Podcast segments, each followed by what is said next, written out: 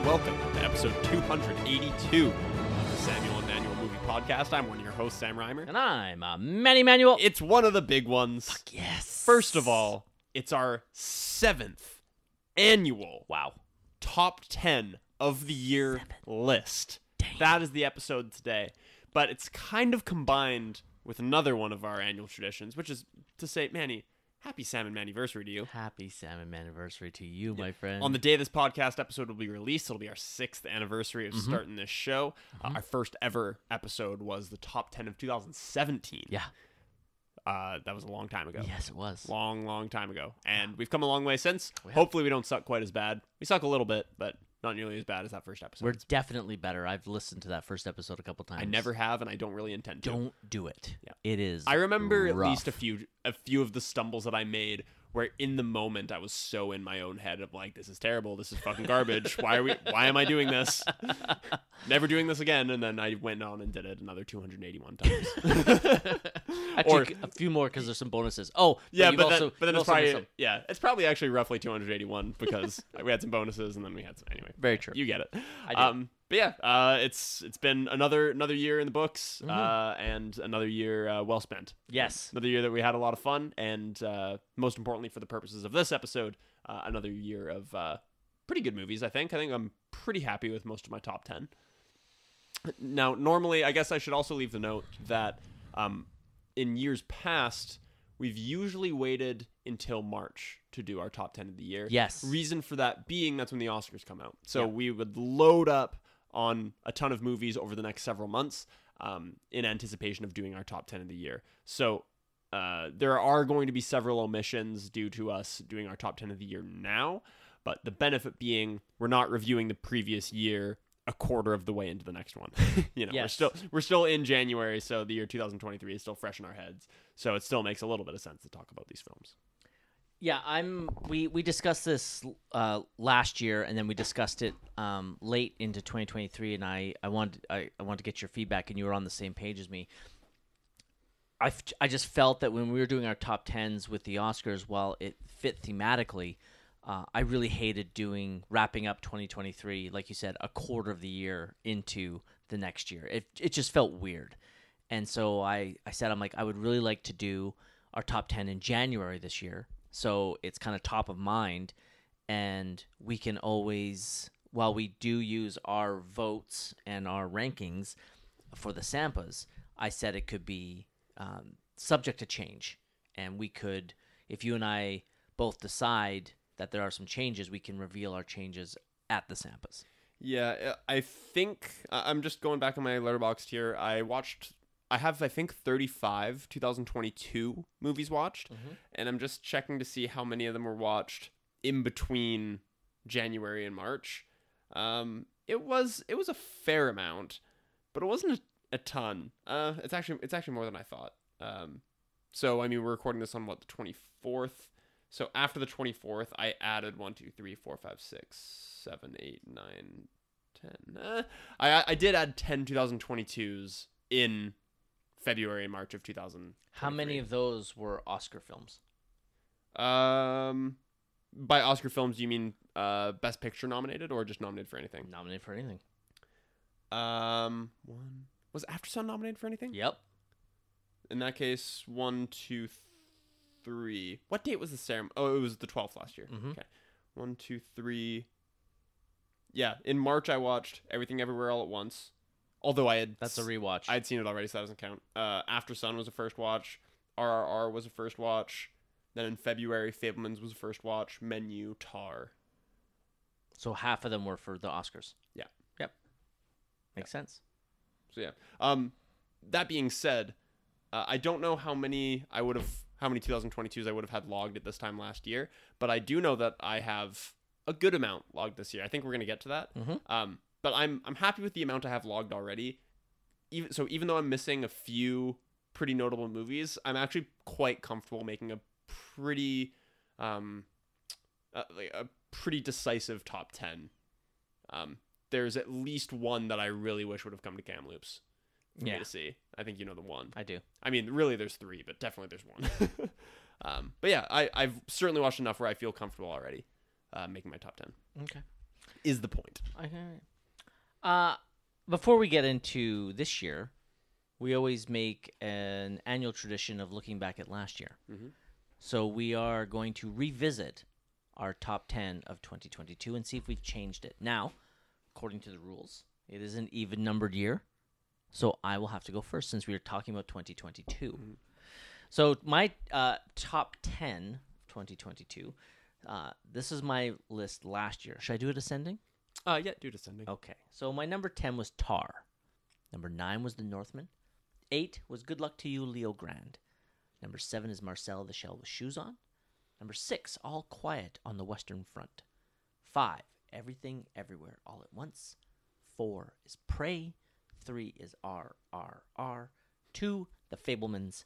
And number 1 is Top Gun Maverick. With my list being top of mind, I might as well just do my revision right now. Sure. Okay. My number 10 is new to the list. And that is the movie Babylon. Nice. Yes. Yes. When you slotted that in there, did you have a little smile? I have did. A little wry smile. We were like, yeah, you're going to like this. Yeah. I did re-listen to most of our top of 2022 episode last week. Yeah. You had that at 20. Yeah. You had that at 20 last year. Yeah. Which is great. Yeah. That's quite the jump. My number 9 is now Tar. It moves up one spot. 8, 7, 6, 5, 4, 3. All the same. Mm-hmm. No change. Change at the top. Fabelmans takes over at number 1. Top Gun Maverick drops to number 2. And sorry, what was number 10 previously that got booted off? Nope. Number 10 was Tar. Got moved up to 9. Okay, so then The Northman at number 9 gets dropped. Right. Yep. Yeah. Which is so funny because I remember you watching that early in the year. Yep. Giving it a 5 and being quite high on it. Yep. How the mighty have fallen. Very true. But last year was an incredible year for movies. It was. Absolutely incredible year for movies. Sam, your top 10 in 2022 was? To remind people, the old list was Top Gun Maverick at number 10, Fabelman's number 9. So your top 2 of the year at the bottom of my list. Number 8, same as yours, Good Luck to You, Leo Grand. Number 7, Banshees of Inisherin. 6, All Quiet on the Western Front. 5, Marcel the Shell with Shoes On. 4, Nope. 3, RRR. 2, Babylon. 1, Everything Everywhere All at Once. Mm-hmm. There were some changes this time around. Nice. 10, 9, 8 remain the same. Top Gun Maverick, The Fabelmans, Good Luck to You, Leo Grand. Okay. Number 7, losing a spot, All Quiet on the Western Front. Drops one. Okay. And then flipping with that. So I guess my 7 and my 6 are switched places. My new 6 is now Banshees of Inisherin. Okay. Number 5, down a spot, is Nope. Nope drops. Number 4, down a spot, is RRR. Oh, you fucker! Number 3, I think it's going to shock you, is Everything Everywhere All at Once. Doesn't shock me. Number 2, having bumped up 3 spots, Is Marcel the Shell with Shoes On. I knew it. And number 1, it's Babylon, baby. Yeah, we even said last year, we were like, I think by this time next year, Fabelmans was going to be number 1 on yours. Yep. And Babylon was going to be number 1 on mine. We kind of knew it at the time. We did. Marcel, I was not surprised that it surpassed Nope. I was not surprised that it surpassed RRR. I am. I was a little bit surprised that it surpassed Everything Everywhere All at Once for me. I'm not. It's not an indictment on Everything Everywhere All at Once. I just fucking love that movie. I just keep wanting to revisit it over and over again, and it makes me feel so good to watch Marcel. I'm glad. Could I surprise you with something? Yes. Okay. You were talking about, we mentioned Babylon. There was actually something else you mentioned last year. Could I play it for you? Sure. Okay. Go on right here. Just for those knowing, Sam has no idea I was going to do this. I have no idea. All right, here we go. Ready? Damien Chazelle has made 2 films in my top 20 of all time. Oh, sorry. La La Land didn't make my top 20 of all time, but it was knocking on the door, and if I redid it, it would probably be in there. Whiplash did make my top 20 of all time, and now he's also made this spectacular film. And somehow, I haven't seen the only other film that he's made, First Man. It is top of my watch list after Oscar season is done, which it is. So, First Man, top of your watch list. How dare you play that clip on the podcast, Manny? The second you hit play and I heard my own voice, I knew what it was. I knew what it was right away. I can confirm that he did. He immediately covered his face with his hands, immediately suppressed his giggle, and just shook his head in his hands. Some of us got shit to do, Manny, okay? Some of us have things and stuff we have to attend to. Yeah, I didn't watch it. Didn't watch First Man. All right, cool. Didn't watch it this year. Cool. Supposedly a brilliant filmmaker whose filmography consists of 4 films that you can't complete. Do you feel good about yourself? I do. Do you like what you just did to your friend? Really, really do. Disgusting. I really, really do. Let me say this about the changes. Yep. Babylon moving up to number 1 wasn't a shock. We talked about it last year. Yeah. Not surprised.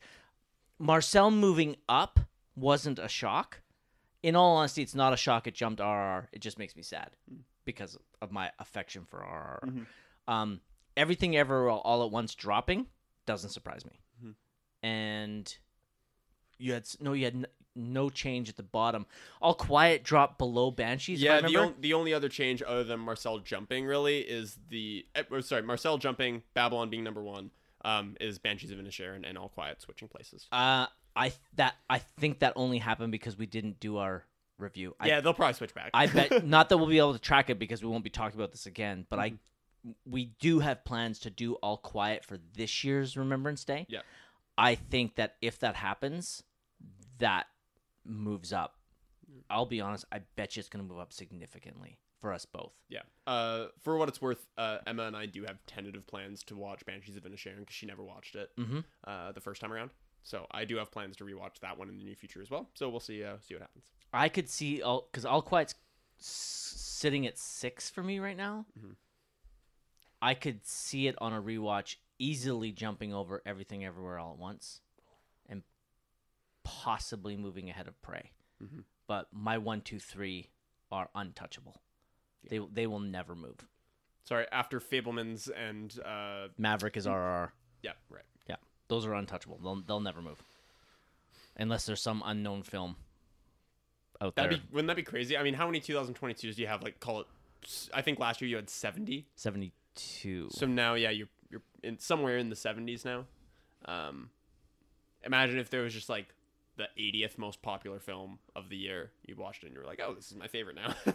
Better than Steven Spielberg. I'll be honest. I'm open to the possibility because of a movie I watched recently called The Gangster, the Cop, and the Devil, which I still can't stop. What year was that one again? 2019. Wow. And that's a huge year too. I don't think that there's 2 films on your list that year that are unassailable. Yes. And probably at least one more I can't think of. Yeah. Maybe it would. I haven't seen the film, so I don't really know. Yeah. But there's no way that Endgame and Booksmart are being overtaken. No. From 2019. I'm pretty sure. Let's see. Okay. So I watched The Gangster, the Cop, and the Devil. Mm-hmm. I tentatively right now have it at 6 in 2019. The only films above it in ascending order. I know 3 of them. I listed 2. Another is 1917 somewhere. Correct. Parasite and Once Upon a Time in Hollywood. Oh, yeah. Parasite's that year, too. Yeah. I think if I redid my list, I think I had Parasite at like 5. Or maybe... No, I had Parasite like 8. Oh, I don't know. Parasite's higher now, for sure. I'm just looking at that movie. Here's my 11 through 20. Oh, that was number 20? I don't want to talk about it. Yeah, that was a strong year. I remember I had Marriage Story at number 4 on my list as well. That dropped to 12 for me. Yeah. Great movie, though. Yeah, I'd really like to rewatch it. Anyways, we're not here to talk about that. Yeah.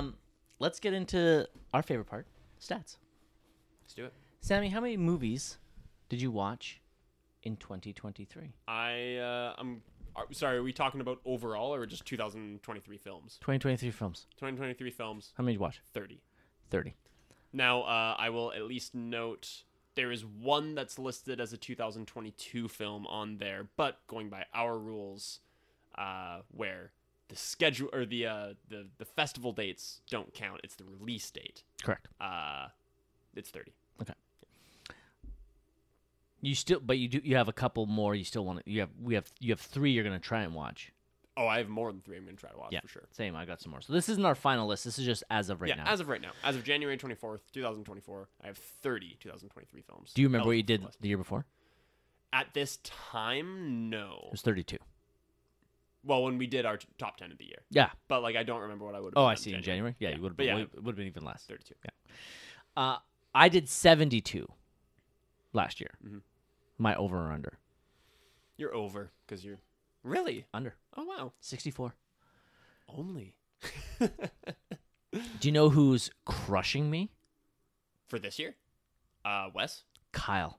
Oh, I bet. Kyle's in the 80s. What the fuck? Yeah. I would love to see him set a PFG record for films watched.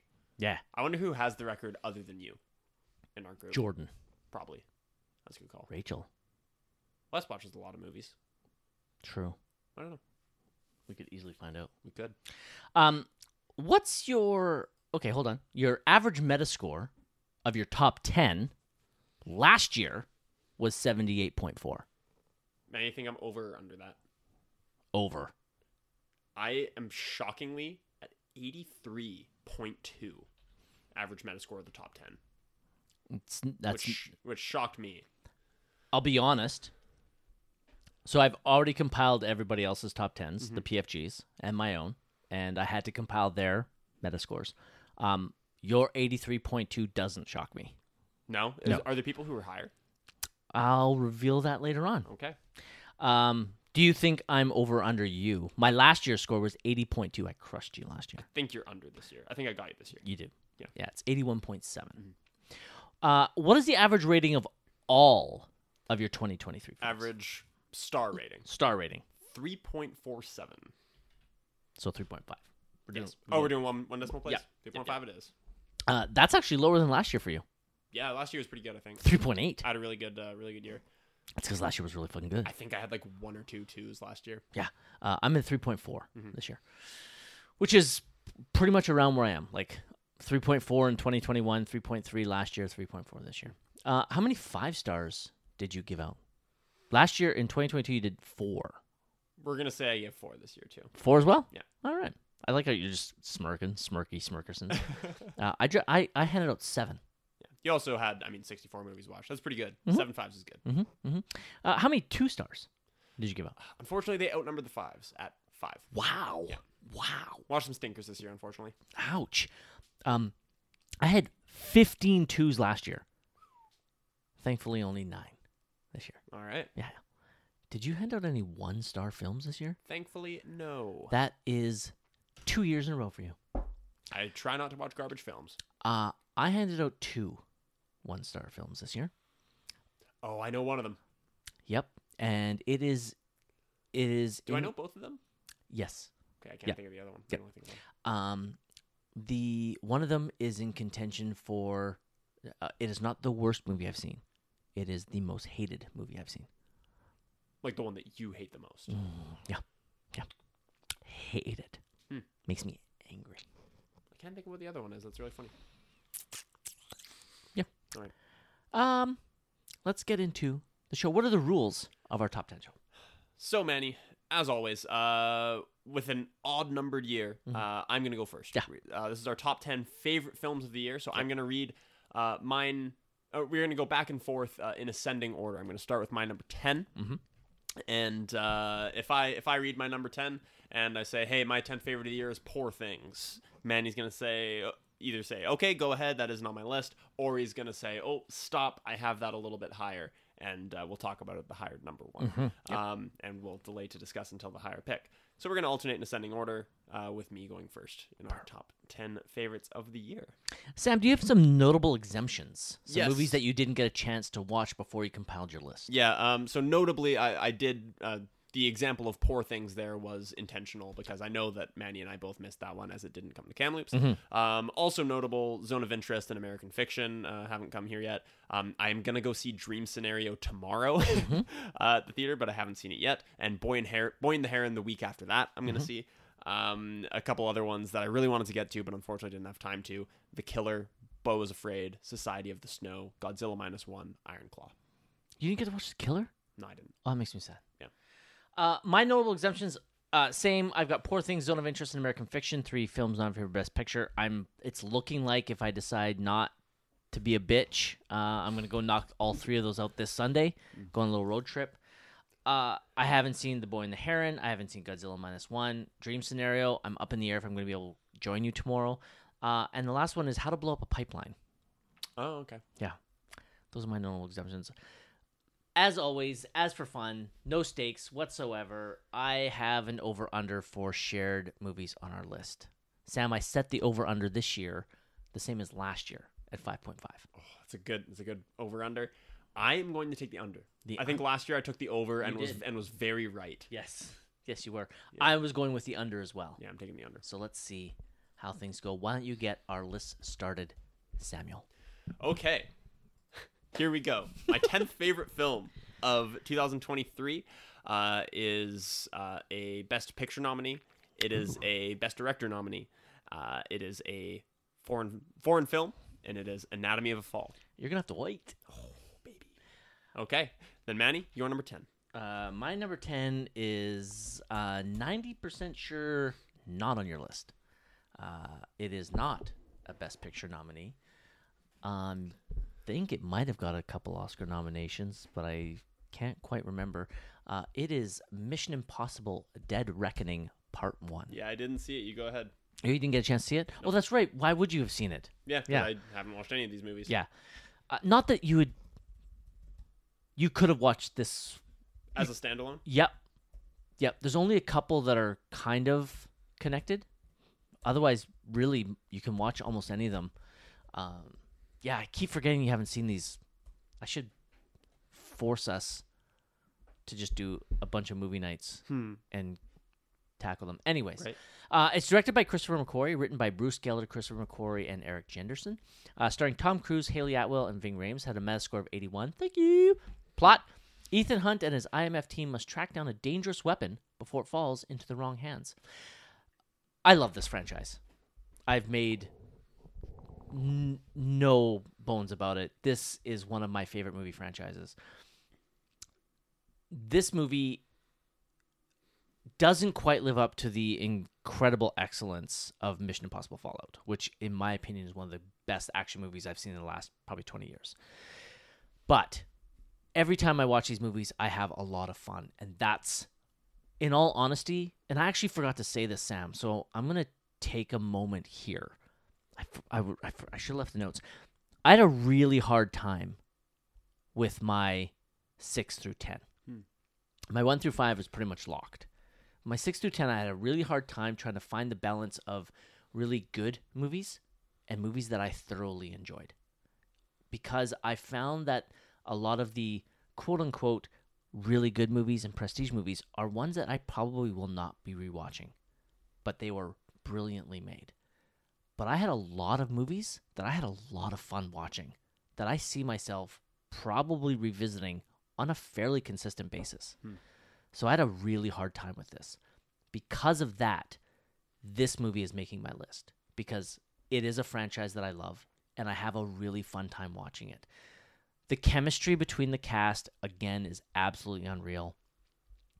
Ving Rhames, Tom Cruise, Simon Pegg, they add in Haley Atwell. They add in a couple other people as well. A couple other people return. There is a return. I do have it up here. There's a return of the character is Kittredge, who hasn't been in it since the first one. Do you want the actor's name? I have it. It's Henry Zerny. There you go. He is an actor I've always really enjoyed, and he is literally perfect for the part he plays. And his return to the franchise was very enjoyable for me because I loved him in the first one. He has this way of speaking, this cadence, and this arrogance in his voice that just makes his character so fun. You just want to slap him. But I had a really great time. Vanessa Kirby returning as the White Widow, Rebecca Ferguson returning as Elsa Faust. This is just a really great cast that know exactly what they're doing with the movie and having a great time. Palm Clementieff, who plays Mantis shows up in this movie as a villain who doesn't speak very much, and you can see her having the fucking time of her life as she gets to destroy a lot of things, and because they do a lot of practical effects, she is really destroying them. There is an absolutely mind-blowingly entertaining chase scene in this movie that is littered with great action as well as some incredible comedic effects.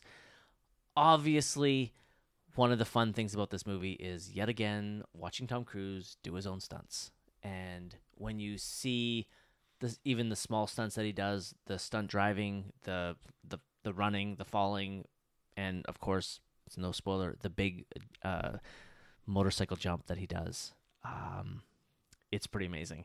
I recently watched a clip of a behind-the-scenes footage of him making that jump, and he did it 3 times in one day to get the shots. And the face you made is literally what Christopher McQuarrie did.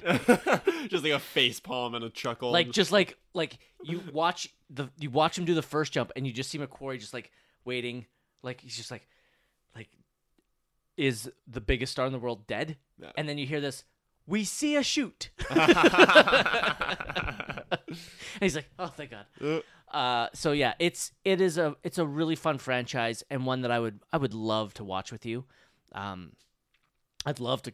Again, I keep thinking it'd be fun to cover for the podcast, but that's almost 2 months dedicated to Mission Impossible. This is number 7. This is number 7. Yeah. So I think maybe the best thing to go forward is to retroactively do a review for the first one, mm-hmm. and then cover the ones as we get to those years. Right. That makes sense. Yeah. Mission Impossible 1 is 96? Yes. I think so. Yes. And then I think year 2000 for the second one. Correct. Okay.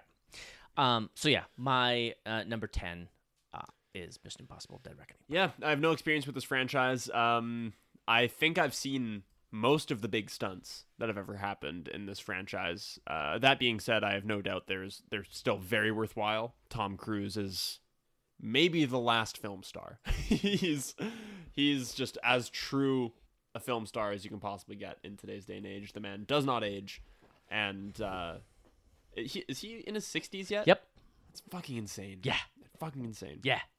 Yeah, I do wish that I was into this franchise, because as much as I'm sure it does hold up as a standalone, I'd love to, go into it fully prepared with all 6 under my belt. I would really like to watch these with you. And as you know, I can't even get a movie watched that's on my watch list to begin with. So I don't see myself being prepared to take this franchise on my own anytime soon. But I've heard nothing but good things about all of these movies. Basically. I truly think, like I said, One is really good. 2, in my opinion, is easily the worst of the franchise. Mm-hmm. And then when you get to 3 and 4, they just keep getting better and better and better. And I would really enjoy watching these with you. Maybe we'll try and get that done. All right, Sam. What's your number 9 film of the year? Number 9. Okay. Okay, we're gonna talk about, I hope, my number 9, which is Maestro. You can talk about it. Okay. It's written, directed, and starred in by Bradley Cooper. It's also starring Carey Mulligan and Matt Bomer. This love story chronicles the lifelong relationship of conductor-composer Leonard Bernstein, who I've called... Or do they call him Bernstein? I can't remember. Now I'm confusing myself. I think Bernstein. Let's go Bernstein. And an actress, Felicia Montelegra Cohn Bernstein. Manny, I've got a little pop quiz for you if you want it. Pop quiz, hotshot. What do the following names have in common? Laurence Olivier, Clint Eastwood, Warren Beatty, Charlie Chaplin, Bradley Cooper. What do those names have in common? They are the only people to have been nominated for Best Actor and Director twice. You are so close. I'm gonna give you 3/4 points for that. The nominations for Best Director, I'm sure, is true of many of them. The fact that I read was they directed themselves to 2 Best Actor nominations. Okay. So you're right there. Okay. You're very much on the same track. Well done. Thank you. Of course, Laurence Olivier, the only one with more than 2, which is 3. But yeah, those are the names of the people in history who have directed themselves to 2 Best Actor nominations. That's fucking insane to me. That's amazing company. That's and it's well-deserved, I think. I mean, I know your opinion of A Star is Born. Apparently, Maestro isn't on your list. Do you want to say where it maybe landed on your list? Because I know you have rankings for everything, right? I do. Yeah, sorry. Yeah. If you go ahead. I'll keep on going here. I'll keep my list open. I didn't even think of that. Thank you. Leonard Bernstein is not somebody who I have a ton of connection to. I knew him as the man who conducted West Side Story. I think, having seen this film, his story is one that's worth telling. I think that Bradley Cooper is a very gifted director and very gifted actor, and absolutely has the chops to pull off the subtleties that come along with this performance.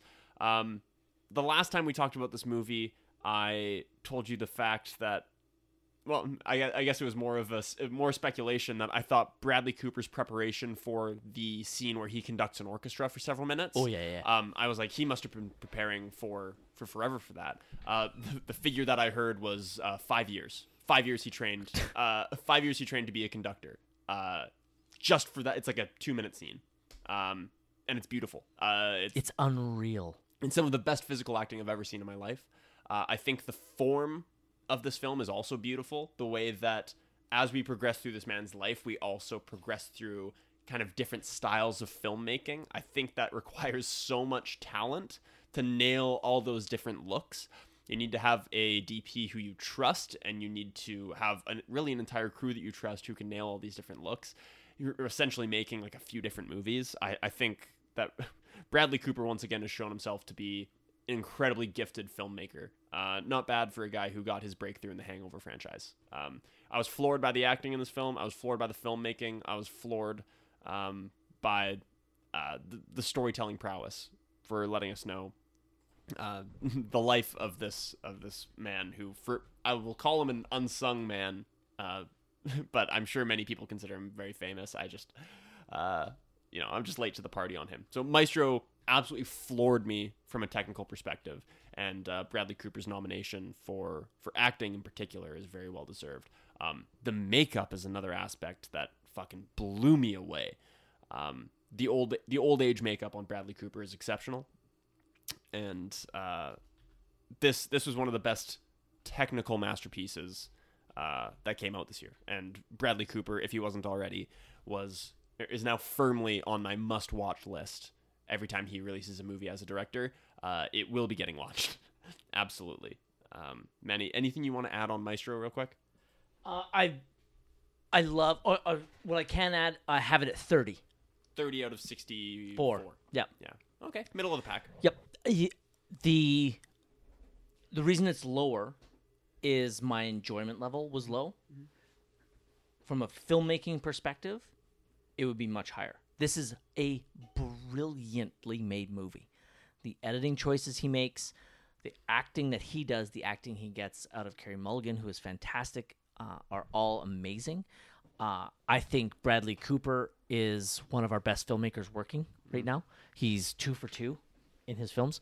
While I did enjoy A Star is Born a lot more than I did enjoy Maestro, the filmmaking behind Maestro is so apparent. Mm-hmm. His choices to use black and white and then to go to color, everything, like you said, the aspect ratio changes throughout the course of the film. I think this is a absolutely brilliant film, worthy of all the accolades, especially the Best Picture nom. Mm-hmm. I didn't even think that was definitely. I think that could be technically a snub for Best Director. Yeah, neither of us thought of that. Didn't even think of that till right now. I love this being on your list. It makes sense. That scene of him conducting. It's one of the scenes of the year for me. It is. What, is it in a church? I can't remember. Yeah, it's like a cathedral of some kind. Yeah. I think it's in a German cathedral. Mesmerizing. Yeah. Yeah. Well, that's one of the scenes of the year. Great pick.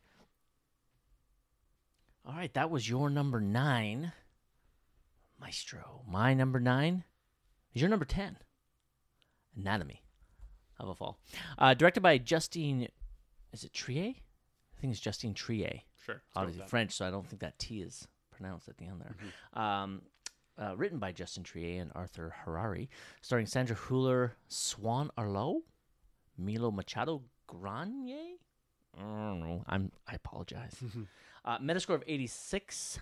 Plot. A woman is suspected of her husband's murder, and their blind son faces a moral dilemma as the main witness. This movie is as good as advertised. I went in expecting to watch one of the year's best, as that's all I'd heard, and I left the movie watching one of the year's best.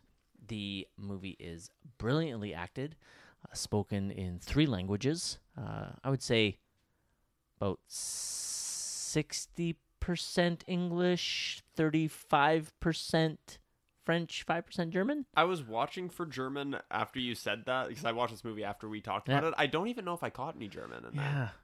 I think she is German, but I don't know if any German is spoken. Yeah. If it is, I missed it. If it is, it's tiny. Yeah. An excellent mystery. Yes. I love courtroom dramas. Always a fan of almost all of them. Great scenes throughout.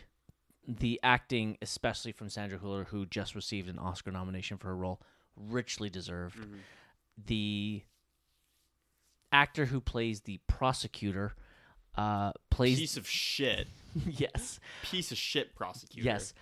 So now that you've seen the film, do you now understand how incredibly different the French court system appears to be? It's just kind of a free... It's just kind of... there's some structure to it for sure, but it's way more open floor than the American courtroom. Yes. Like when you watch an American courtroom drama, it's an event when somebody who is not in the one-on-one conversation or the judge, if anybody else talks ever, it's a problem. Yep. It's a huge, but this is just a little more loosey-goosey. Like people can just kind of say stuff. Laissez-faire. It's laissez-faire.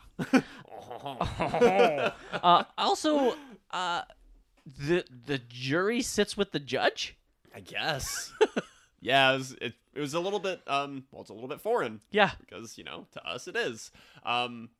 Prosecutors' robes in bright red. Mm-hmm. Very cinematic. Yes. Very good color coordination. Yep. By the French legal system. Mm-hmm. Gotta love that.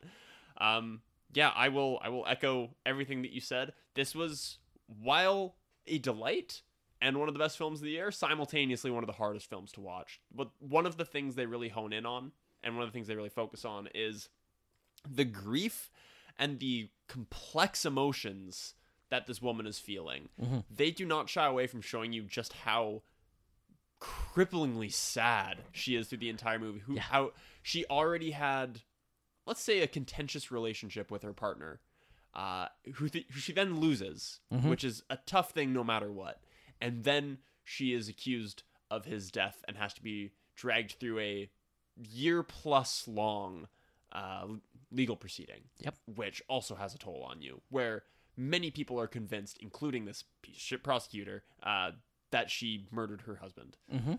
And part of the genius filmmaking of this is there are many times you wonder through this film, this is our heroine. She is the protagonist, but... Mm-hmm. Could she have done it? Mm-hmm. Even though we're rooting for her in the trial, and even though the film is presented from her perspective, that doubt creeps in many times through the film. There's no way she could have actually done it, right? And the way that it plays with your expectations is a lot of fun.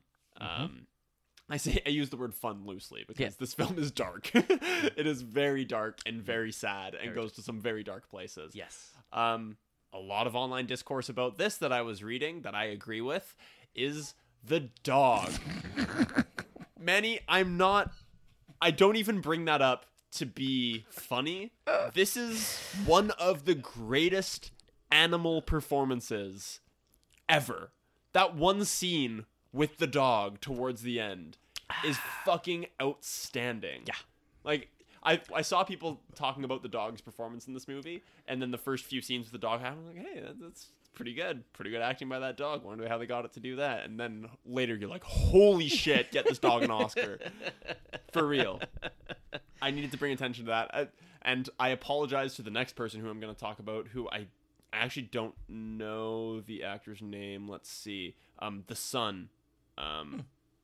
I think it's Milo Machado Graner as Daniel. Is that right? Yeah.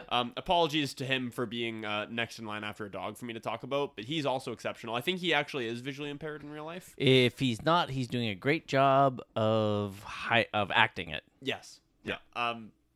Really, the concept for this film sold me on it. I knew the concept before watching it, that a woman's blind son is the only witness to her husband's death and potential murder. That concept of enough was enough to sell me on it. But this kid's acting is also very exceptional, and the realization of it is, this movie solidified itself as a well-deserved Best Picture nominee and Best Director nominee for Justine Trier. Yep. Awesome. Wicked. All right. On to your number 8. Number 8. I did some shuffling around, so I have to scroll up. Okay. Manny, I just did a little bit of review. While we had a bit of downtime, I did some review on previous years. There's been a horror movie on my list most years. Okay. I don't know if at least one. I've never really been a horror movie guy, but there's always one that kind of finds its way on there. So last year was Nope? Last year was Nope. 2021, I actually didn't have anything, but then 2020 had Invisible Man. 2019 had Us. 2018 was a twofer. I had Hereditary and A Quiet Place on there. And then 2017, I had Get Out. I'll push back a little on A Quiet Place. Don't think it's quite horror. It's more sci-fi for me. But, fair enough. But if someone wants to call it horror, it's a horror, fine. Yeah, there's even some other ones that were called horror that I don't agree with. Like 2018, Annihilation was considered horror on Letterboxd. I disagree. Okay. But yeah, like regardless, there's a little bit of horror permeating each of my lists, and this year is no exception. This year's horror entry is Talk to Me. Okay. I will also note, never seen it, that off the top, when I said that there are some films on my list that on Letterboxd are listed as 2022s, this is what I was referring to. So if you look on Letterboxd, this is considered a 2022. However, upon doing some research, it looks like it was in the Adelaide Film Festival in 2022, but did not see its Australian release until July of 2023. Mm-hmm. So by Oscar rules and therefore our rules, it is eligible for these. Talk to Me. When a group of friends discover how to conjure spirits using an embalmed hand, they become hooked on the new thrill until one of them goes too far and unleashes terrifying supernatural forces. It's written by Danny Filippo, Bill Hintzman, and Daley Pearson. Directed by Danny Filippo and Michael Filippo, starring Sophie Wilde, Alexandra Jensen, and Joe Bird. You know what? I don't have the IMDb for it pulled up. Do you have the Metascore for it, perchance? Yep. Ooh, I'll get to the top. It is 76. Yeah. Very highly regarded. We are living in kind of a second renaissance of horror, it really feels like, because there are some very well-constructed horror movies being made and some very adept horror filmmakers in the world today. Danny Filippo has put himself on the map as one of them. This is a film that I watched at the Camloops Film Society while my girlfriend was out of town. I watched it at the Camloops Film Society and while she was out of town for the weekend, and I spent the entire weekend sleeping with the lights on. Holy shit. It scared the bejesus out of me. It is so brilliantly made. This is another film that really plays with horror convention. I really like the way that this is paced. A stereotypical horror film would really delve into the mythology. Like, there's just this object presented, like, here's this embalmed hand that you touch it and you can connect with spirits. And most horror films would waste half their runtime explaining where that hand came from. This film does not give a fuck about any of that. It tells you right at the beginning, here's this hand, it can do some scary shit, enjoy. And it just leaves you with that. Nice. And I love that. It's such a refreshing take. I really love it. So don't go into this movie expecting to have everything explained to you, because it really doesn't. It's really just about the atmosphere and the acting and the consequences that these kids have to deal with. Do you know what that idea completely reminds me of? Is Groundhog Day. Yeah, exactly. It's presented exactly like that. It's like, take it or leave it. This is what happens in this movie, and if you don't like it, there's the door. Yeah. They don't explain why. They're just like, this is what happens. Yeah, and it's not, you see when the person died, like they severed. No, none of that. It's just, here's what it is. Wicked. I love it. It's a great concept. These kids kind of view. This isn't a spoiler. This is pretty much what the entire film is about right from the beginning. These kids discover this embalmed hand and kind of use it as like a party drug. Like, you almost get a high when you connect with the spirits in this hand. It's terrifying, and you see dead people, but it kind of gives you a high after the fact. So they're kind of using it as a party drug, but you can only do it for X amount of time before the spirits become inextricably connected to the real world. Of course, one of them goes too far.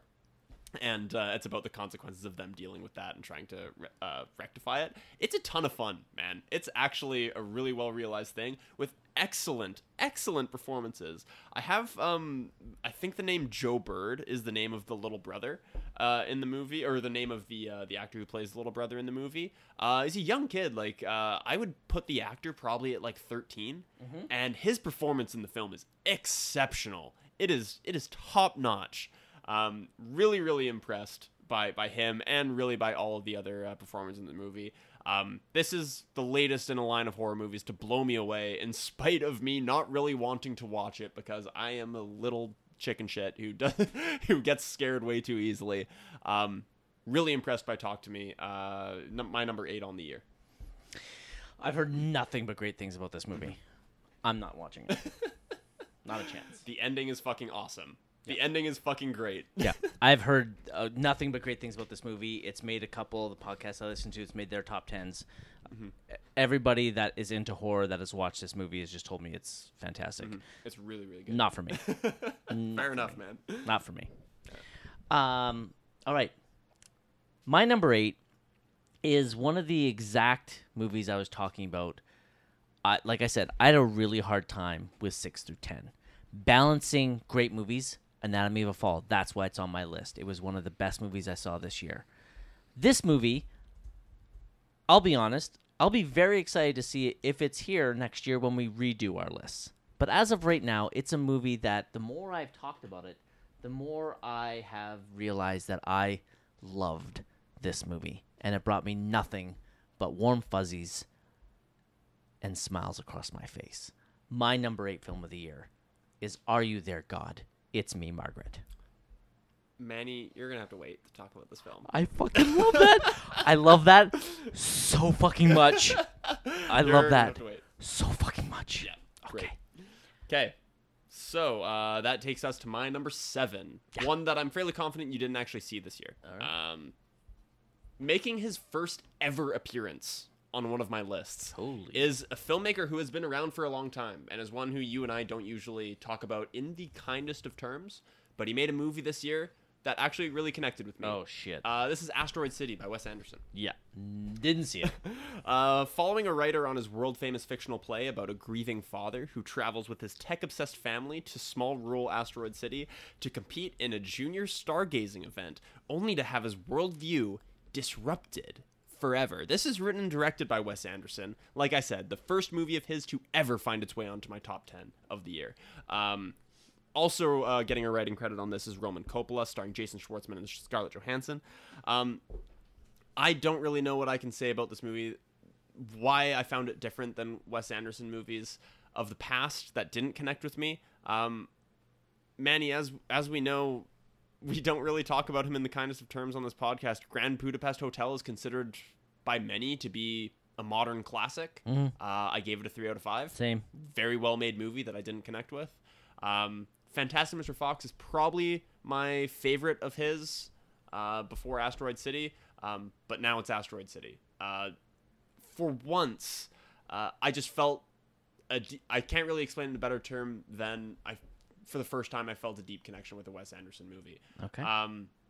Previously, it just felt zany for zany's sake. This just felt like an exploration of grief that I had never seen before, an exploration of art. He goes very meta. The structure of the movie I thought was really cool. I assume you've seen trailers or stills from this movie. Nope. About how colorful it is. It looks like a Wes Anderson movie, how it's all... Definitely does. It's all beautifully shot. It's all symmetrical. It's all brightly colored. But it's set up, all of those scenes are a stage play, and we get these cuts to scenes in black and white that are the actors of that stage play talking about it, that are a little bit less Wes Anderson-y. Okay. And Bryan Cranston as the narrator is fucking hysterically funny. Bryan Cranston in this movie got probably the biggest singular laugh of the year, especially in a theater for me. But the cuts back and forth from the color to the black and white are very effective. Actually, oh my God, there's another laugh in this movie that I just remembered. The aforementioned in the IMDb synopsis, the event that changes his worldview forever is also hysterically funny, even for a Wes Anderson film. I connected deeply to this film, even though I feel like I shouldn't, even though I feel like it's not different enough from Wes Anderson films. There was just something about it. It just had that je ne sais quoi. Jason Schwartzman is overacting in the movie. He's doing the Wes Anderson thing where he's very deadpan, but he's also adding on all these little facial tics. But in the context of the movie, him adding on all of these extra things that he does, like he has a facial tic, he's smoking a pipe, he always has something in his hands, he has all these little character mannerisms. Is he trying to be Jake Gyllenhaal or something like that? Yeah. But since he's playing an actor, it's referenced in these little black and white segues, like, hey, are you sure you want to have your character do all this? It's a lot to juggle. Anyway, this is a hysterically funny and deeply moving movie. I don't know if you're actually going to watch this, but this, if you read anything online from Wes Anderson fans about this film, they all say that it's one of his worst. Wes Anderson fans don't like this movie because it's tonally different. It's not just zany for zany's sake. It actually has something to say, and for some reason that works really well for me, not being a Wes Anderson fan to start with. But for the Wes Anderson fans, it's a little bit too out there and a little bit too different. So I liked this one a lot. It was my 7th best of the year. Okay. Yeah, I won't be watching it. Yeah. Nope. So you gave it a 4 then? Yeah, I gave it a 4. Okay. If you're giving it a 5, no, I'd think about it. Yeah. One Oscar snub. So it did not get nominated for anything. Mm-hmm. I don't really think there's any one particular category it should have been. I mean, it's Wes Anderson, so arguably art direction, obviously. This Look of the City is great. But the big one, there's a song called Dear Alien Who Art in Heaven. Fantastic scene. Okay. Definite deserve of a best original song nomination. Okay. I don't know who I'm kicking out, but all right. Yeah, he's just not a filmmaker I connect with the exception of one film. Mm-hmm. And the exception for me is almost a 5. Like, it's a fucking movie. I rewatched recently with Chards, and I fucking love it. I love it so much we'll be covering it when we get to that year in the podcast. I'm glad you liked it. He's just not a filmmaker for me. I the only way I was going to be watching this is if it got an Oscar nom. Yeah. And it dodged the Oscars, so I can dodge watching it. For sure. Yeah. I was surprised that it didn't get any. While there, yeah, maybe art direction, but I'd have to really dissect that category. He did. One of his shorts got nominated, though. Yeah, it's funny. I've heard on the Reddit, one of the Reddit pages that I follow, people were saying it's funny that Asteroid City didn't get nominated for a single thing, but Wes Anderson might still win an Oscar this year. He probably will. Yeah. For a live action short, I think, right? Yeah. Mm-hmm. Yeah. Kyle's really enjoyed those live action shorts and has been bugging me to watch them, so I will not. Nice. Yeah. Because Kyle can go fuck himself. Mm-hmm. All right. That's your number 7. That's my number 7. Let's hear yours. My number 7 is a movie that might be on your list. My number 7 is Killers of the Flower Moon. It is on my list. We're going to have to wait. All right. Wow, it's so weird that I have to wait. I know. Usually I'm the one. All right. So let's move to your number 6. My number 6, Manny. Your number 8. Are You There, God? It's Me, Margaret. Fire away, brother. When her family moves to the city, from the city to the suburbs, 11-year-old Margaret navigates new friends, feelings, and the beginnings of adolescence. Starring Abby Ryder Fortson, Rachel McAdams, Kathy Bates. Written and directed by Kelly Freeman, I think is how it's pronounced. F-R-E-M-O-N. Sounds right. This is based on a novel from the 70s that I'm told is quite famous that I had never heard of, but it was based on the novel by Judy Blume. Manny and I have talked about this movie on the podcast before, but just to reiterate, this was the cutest movie of the year. Yes. That's not to diminish its subject matter. It certainly tackles a lot of serious subject matter. As far as coming-of-age films go, it's not afraid to go to places like dealing with religion, dealing with what it's like to get your first period and how emotional and embarrassing and scary it can be. It's not afraid to go to serious places, but it's also exceptionally cute. Oh my God. The relationship between Margaret and her mother, who's played by Rachel McAdams, in what could have been an Oscar-nominated role. I would not have hated a nomination for her at all. I would have loved a nomination. The relationship between the two of them is so freaking cute, as the two of them are kind of just trying to figure out how to be a mom and a daughter, respectively. Actually, Rachel McAdams' character is also kind of trying to be a daughter. It's not only about girlhood, but it's also about finding your place in the world. And you're in this weird juncture between not quite being a child and not quite being an adult. You want to have your agency to make your own decisions and to forge your own identity, but you don't have the world experience to even know what you should be looking for. Do I want to be Jewish? Do I want to be Christian? Do I want to be nothing? Should my heritage play into that? Is meeting my grandparents valuable when they're kind of pieces of shit? These are all questions that people will find relatable, that many people have dealt with. Everybody deals with the crisis of faith. Everybody deals with their changing body when they go into puberty. This is an insanely relatable film. The fact that this was written 70 years ago was astounding to me, because it is so modern in its characterization. I can't imagine a book talking about the things that this film talks about 50 years ago. Yep. It's absolutely incredible to me how modern this feels, given the age of its source material. The young stars who make their debut in this film, in particular, the young woman who plays the best friend. I'm sorry, I don't have the name in front of me. Elle Graham playing Nancy. Yes, exceptional. Yes. Especially in the scene that takes place in a restaurant bathroom. Yes, is so fucking good. Yeah. I will be on the lookout for all these young stars as they get older and get into more prominent roles, but they knock it out of the fucking park and have such good chemistry.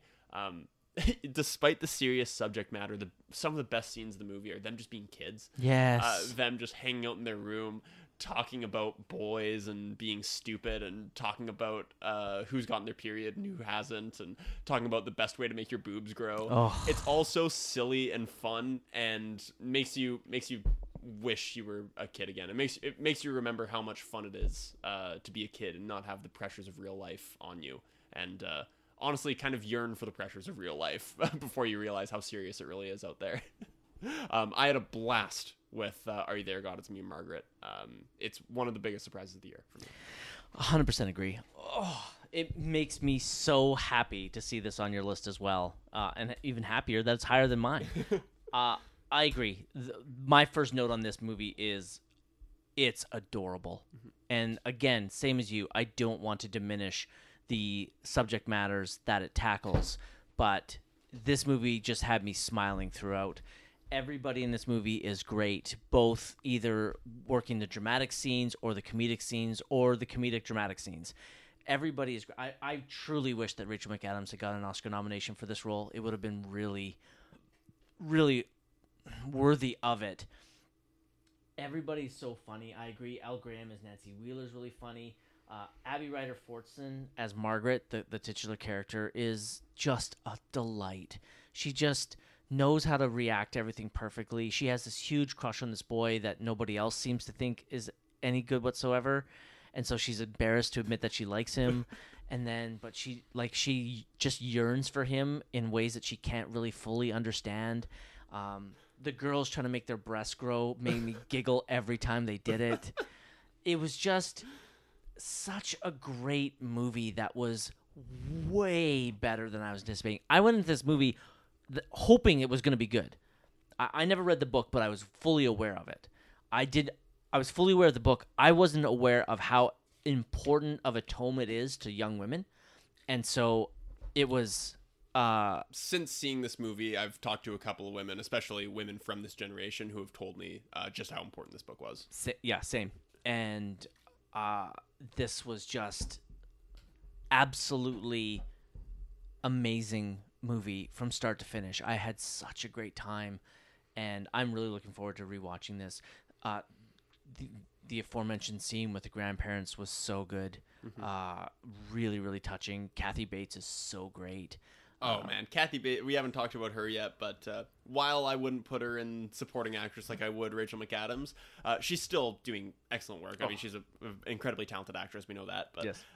Yeah, the grandmother-granddaughter relationship between the two of them is also so cute, especially when juxtaposed with the mother-daughter relationship that Rachel McAdams has with Margaret. It seems like Rachel McAdams' character is trying to figure out how to be a mother to somebody who's about to become a woman, mm-hmm. and trying to figure out how the hell am I going to guide this person in something that I don't even really understand how to do myself. And meanwhile, Kathy Bates' character is kind of exerting the opposite influence on her, trying to get the last little bit of girlhood she can get out of her granddaughter, let her be a kid for just a little bit longer if she can, and cherish whatever time she has with her. So this is an incredibly deep movie. I can see this becoming a favorite for many of the women in my life who have watched this, and this was a really, really good one. Awesome. Your number six. My number six. I'm curious if it'll make your list. I don't know where. This would now make it in the top half of your film. My number six is Guardians of the Galaxy Volume 3. Did not make it. Yeah, did not make it on the list. Okay, cool. Directed by James Gunn, written by James Gunn, Jim Starlin, and they have Stan Lee. So it must. I think they're just basing off characters he created. Oh, they have him as a writing credit? Yeah. Yeah, he must be as a character is based on. Yeah, I was like, that's weird. Starring Chris Pratt, and I'm going to butcher this guy's name, so I apologize. Chukwudi Awuzie, I think. How you pronounce it? Sure. Okay. And Bradley Cooper. Metascore of 64. That is way too low. Still reeling from the loss of Gamora, Peter Quill rallies his team to defend the universe and one of their own. A mission that could mean the end of the Guardians if not successful. You have seen this, right? I have, yeah. This was early on in the year. I guess this probably came out in like March, if I was to guess. Sounds about right. Yeah, so... Yeah. Admittedly, it's not the freshest in my mind, and it probably suffered a little bit on my list because of that. I still had it like relatively high. I just didn't quite make it. Yep. This is Rocket's kind of origin story. Yeah. And it is fucking heartbreaking. Yeah. What if I had told you at the beginning of the year that this would be the second best acting performance by Bradley Cooper of the year? Then I would have been excited because his performance in his Rocket is top 3 MCU character for me. He's fucking awesome, man. And this just makes me love him even more. Again, I'm pretty sure the guy's name is Chukwudi. He plays the High Evolutionary, which is a villainous character from the comics that I've never had any connection with, and he takes him to another level. He is fucking awesome. Mm-hmm. I kind of forgot how awesome he was until I started making my list for this, and there is great action, heartbreaking storytelling, incredible special effects, and just, once again, great chemistry between the cast of the Guardians of the Galaxy. I had a really great time with this movie, and I'm really glad that the MCU is taking a year break, and I think it's going to let me miss everything about the MCU for a while. I think there's a show or two coming this year. Oh, yeah, Daredevil. The Daredevil series is coming. So we have no MCU films coming out this year at all? You can technically count Deadpool 3 as the MCU. It's technically the MCU, but I think probably by the end of Deadpool 3, I bet you it'll probably get integrated somehow. For sure. Probably part of the storyline. So, but yeah, there's no standard MCU movies coming out next year. Honestly, man, good.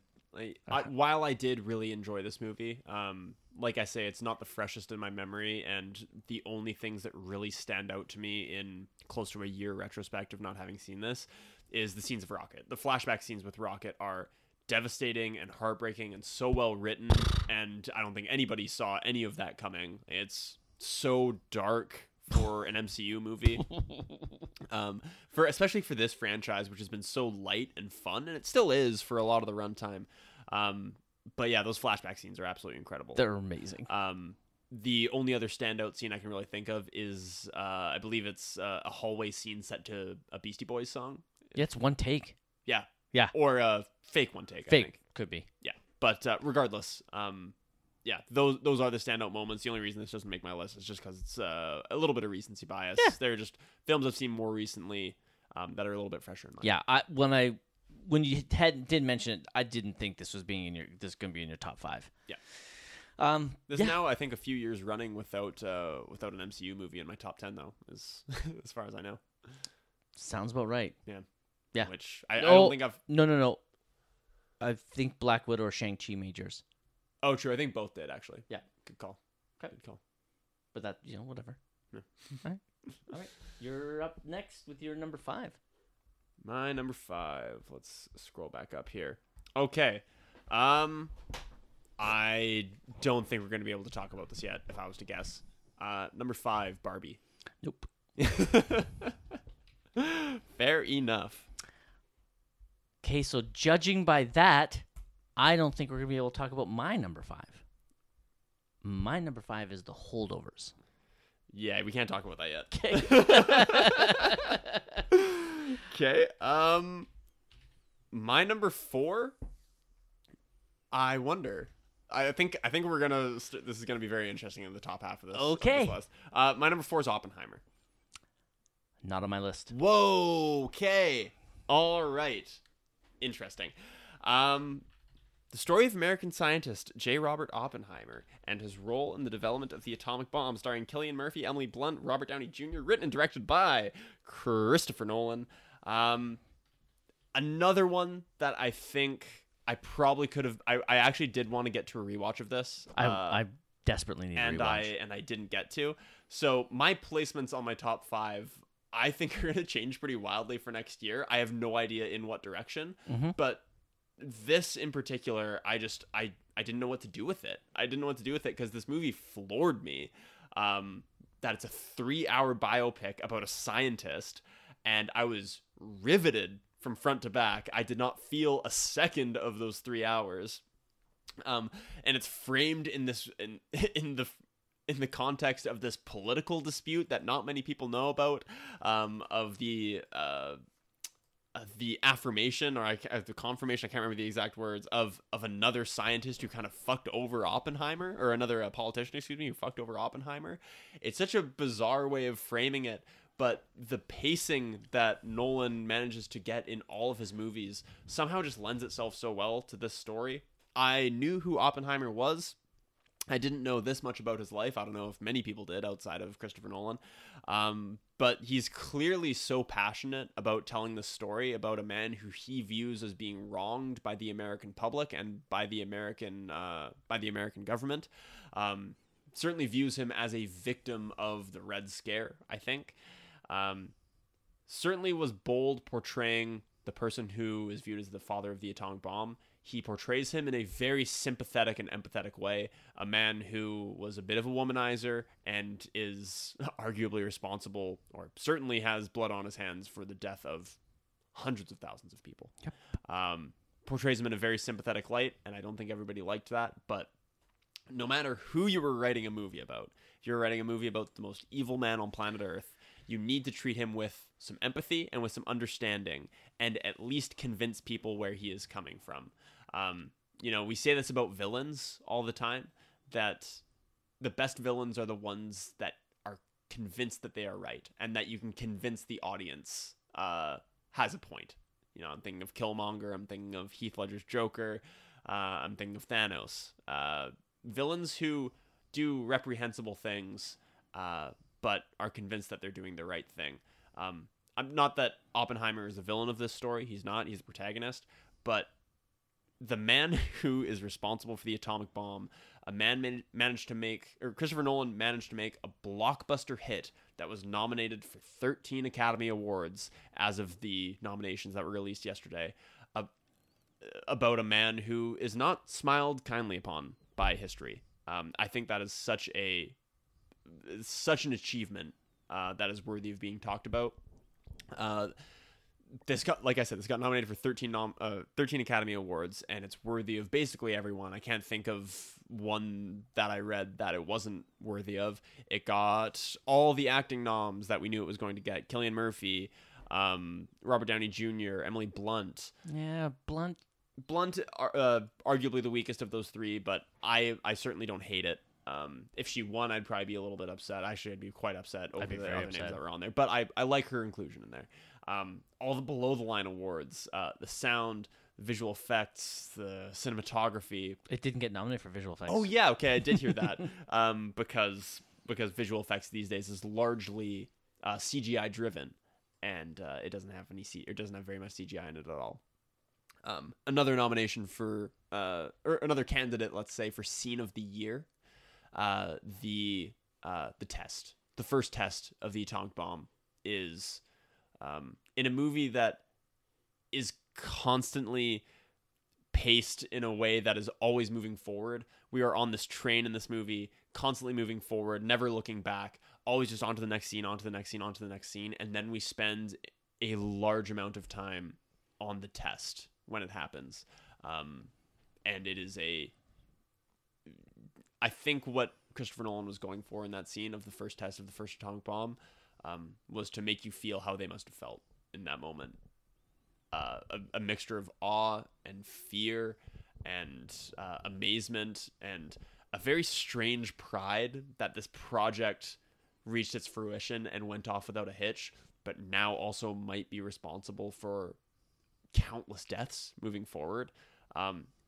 The movie navigates emotion in a very navigates complex emotion in a very nuanced way, and that's what I liked about Oppenheimer. Performances were great, the below the line stuff was great, but really it's the story of the way it handles this very complicated man with tact and empathy. That's what I respected about Oppenheimer the most. That's that. Awesome. I'm sure you saw me give a reaction halfway through your dissection of the film. And it's because a hot take came into my mind as you're talking about this. I've heard some of the discourse on the disdain for Oppenheimer as a person. Yes, he is responsible for the invention of the atomic bomb and for hundreds of thousands of people dying. Some people want to vilify him. Some people want to... are so curious as to why we seem to be celebrating a man who caused such destruction. How would you feel if a German scientist had invented it first? Yeah. Would you then wish that we had Oppenheimer instead? I'm pretty sure you would. That's I think one of my favorite lines in the movie from Oppenheimer. That agree with what he did or not, you can fully understand his motivation when he says the line, "I don't know if we can be trusted with an atomic bomb, but I know that they can't." Yep. And that's the whole thing. Yeah. Yeah. So I can understand why people want to feel that way, because history played out the way it did. But if history played out with somebody else getting there first, we wouldn't be having this discussion at all. For sure. We would be speaking German. Or Japanese. or not speaking at all. Or not speaking at all. Or we would be speaking Japanese. Yep. So yeah. But, you know, that's fine. Oppenheimer... I wish I'd made the time to rewatch this. Even after I saw it on the weekend of Barbenheimer, I realized I'd watched an incredibly well-crafted movie that,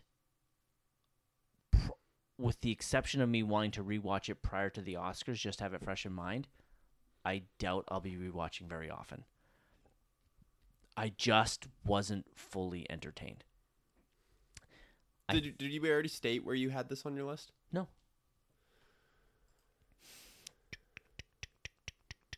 Currently at 13. Yeah. So just missed.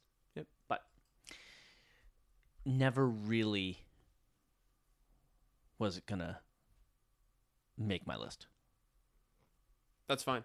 Yeah. That's definitely fine. And you know what? I think I told you in the lead up. I actually did not. I neglected to rate two movies this year. I intentionally just did not rate them because I wanted to think on them outside of the spectacle, and that was Barbie and Oppenheimer. I just couldn't honestly rate them. In a lot of ways, I still can't honestly rate them because they are inseparable from the event that was their release. Mm-hmm. I think the excitement and the debate of which was better and how are they different. I didn't know what to do with either of these movies on my list still because they're inseparable from the event. I know that when we look back on this year, as I said earlier, this will be the year of Barbie and Oppenheimer. I can't honestly sit here and tell you they are my two favorite films of the year. They're both exceptional, but I had no idea where to put them on my list because we are still living in the ripple that these two movies created. Yep. And I can't separate myself from that. So I'm not really sure what to do. Does that make sense? Does. Yeah. Does to me. Yeah. Yeah. Yeah, there's nothing wrong with that. All right. My number 4 film, I 100% get to talk about because you haven't seen it. My number 4 film is The Killer. Yeah. Too bad. I'm by the time the Oscars come around. Yep. But, yeah, not right now. Directed by David Fincher, written by Alex Nolent, Luc Jacquemont, and Andrew Kevin Walker. Starring Michael Fassbender, Tilda Swinton, and Charles Parnell. Has a Metascore of 73. After a fateful near miss, an assassin battles his employers and himself on an international manhunt he insists isn't personal. This movie, going in, I knew I was going to like. It's a David Fincher film. And so, as is the case whenever one of our boys makes our list, my first note is, Sam, David motherfucking Fincher. Fassbender is absolutely amazing in this movie. This movie is expertly crafted. I did not know that you hadn't seen it, so I'm going to not use my next note. Because it would kind of give away some of the stuff in the movie if you haven't seen it. This movie is very funny, not like comedic funny, but it has a lot of very amusing moments, and is incredibly brutal. It is obviously beautifully shot. It is expertly acted by Fassbender. Tilda Swinton is a highlight of the movie. Does she play a CEO in it? Nope. Okay. Nope. Fuck yeah. That was almost played the other day, by the way. I came so close to watching Michael Clayton. Oh, nice. Yeah. Yeah, after we talked about it last week. I really honestly can't talk too much about this because you haven't seen it. And talking too much about it will kind of reveal some parts of the movie that I like, which would not spoil the movie, but could taint your experience in a way. So I'm just going to leave it at that. The Killer was exactly what I was hoping for from Fincher and this movie. And I saw quite a few people. I saw so many people that watched this movie and hated it. And I saw a lot of people watch this movie and just thought it was just fine.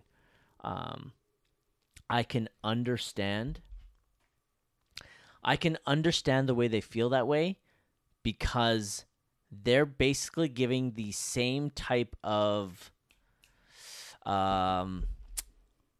opinions on the movie that I saw about Zodiac and Zero Dark 30.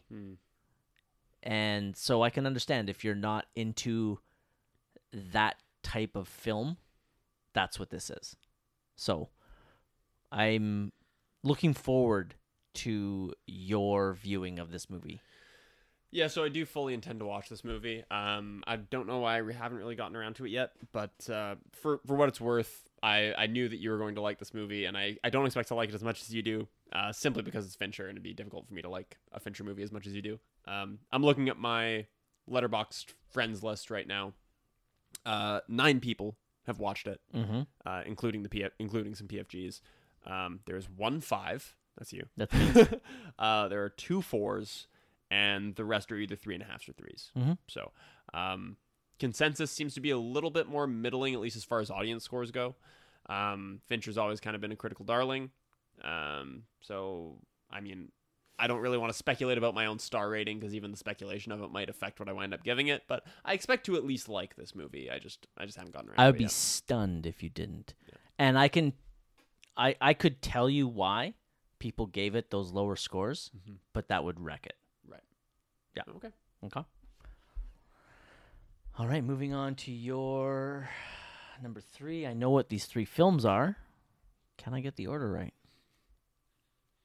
Did you write down a prediction? Yeah, okay, perfect. Okay, so on to my number 3. Yeah. Okay, Manny. Hold on. Okay, I have what it is in my mind. Okay. And I'll be honest because there's... Yeah, you'll be honest. I know you will. What, like, I get... Why the fuck not? Like, what do I get out of it if I was right? Okay. Manny, in the number 3 spot is the longest film I watched this year. I was right. Killers of the Flower Moon. It was written and directed by Martin Scorsese, of course. Also has writing credits from Eric Roth and David Gran. Starring Leo DiCaprio, Lily Gladstone, Robert De Niro. When oil is discovered in 1920s Oklahoma under Osage Nation land, the Osage people are murdered one by one until the FBI steps in to unravel the mystery. In my Letterboxd review for this film, I basically said the following, which is that I found this movie to be about the line between ignorance and evil.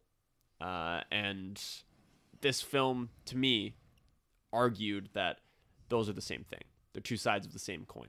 Leonardo DiCaprio's character is a very interesting one to me. We recently talked that he did not get nominated for this, which is a bit surprising. I guess he wasn't really campaigning. He wasn't campaigning at all. Yeah, which, I mean, just goes to show how important campaigning is, because if you had told me that Leonardo DiCaprio in a critical darling Scorsese film, like one of the best reviewed Scorsese films in years, if you had told me that was not going to get nominated for an Oscar, you know, I would have told you no fucking way. But here we are. Campaigning's important.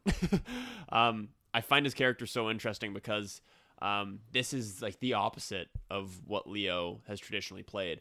He's never an idiot, and he's a fucking idiot in this movie. This character is a huge moron who is easily manipulated, willfully disregards facts, doesn't really care about reality, just kind of does whatever he's told.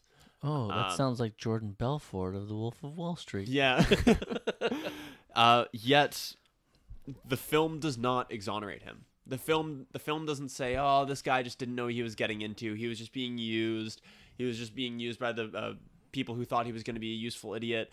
This film is not that kind to him. It says, no, like, this man did horrible fucking things, and at a certain point, he needs to be held fucking accountable. And I respect that take. I was not really expecting that from this film, but Scorsese once again proves that he is able to pace a film even at the 3.5 hour mark.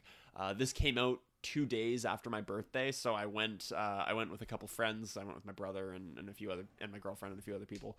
And I don't know if everybody in the theater liked it as much as I did. I certainly don't know if everybody in the group liked it as much as I did, but I was moved by it. I thought that Scorsese, still at his advanced age, he's in his 90s now, or close to, maybe not in his 90s, but he's certainly up there, especially for a director. I'm gonna go 88. That's probably pretty close. Regardless of the exact age, even at his advanced age. Oh, sorry, man. He's calculating based on the birthday, I think. He's 89. 89? Cool. So even at his advanced age, he's able to take on this large of a project and do amazing things with it. This was clearly a story that was very important to him. He consulted with the Osage Nation in creation of the movie. He got Lily Gladstone a well-deserved Oscar nom at this point in history. A couple months down the line, we may say it's a well-deserved Oscar win.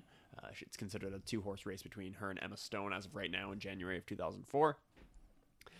All the performances top to bottom exceptional. Robert De Niro plays the puppet master very, very deftly. The man is still one of the greatest living actors in his 80s as well, garnering himself yet another Oscar nomination.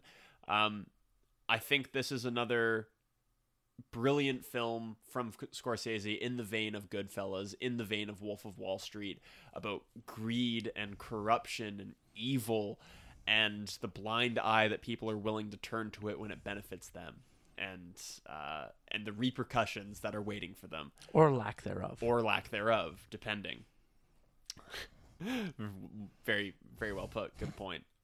I enjoyed the shit out of Killers of the Flower Moon. Much like Oppenheimer, this is one that I need to revisit and sit with again, but much like Oppenheimer, I need to actually carve out 3 hours of time to see it. You mean 4? Yeah, well, yeah, 3.5 for this one and then 3 for Oppenheimer. So two of the films in my top 5 took up 6.5 hours of my year. 6.5 hours well spent, but definitely going to need to revisit because there's so much to digest. The last thing I'll say of Killers of the Flower Moon is that I know for a lot of people, the ending didn't work for them. Manny's pointing to himself. And for the people that I went with, they said the ending didn't work. I actually really liked the direction that they took with the ending, so fair enough. For the second year in a row, one of my top 3 films is a controversial one with an ending that didn't sit well with a lot of people, where I just went, fuck all y'all, I liked it. That's Killers of the Flower Moon. That's my number 3. This movie is absolutely spectacular. Gorgeous to look at. Please tell me you got a cinematography. It must have. Because you know what? It did because Barbie didn't, and they tend not to double nominate for those sort of things, and it's the same cinematographer. Okay.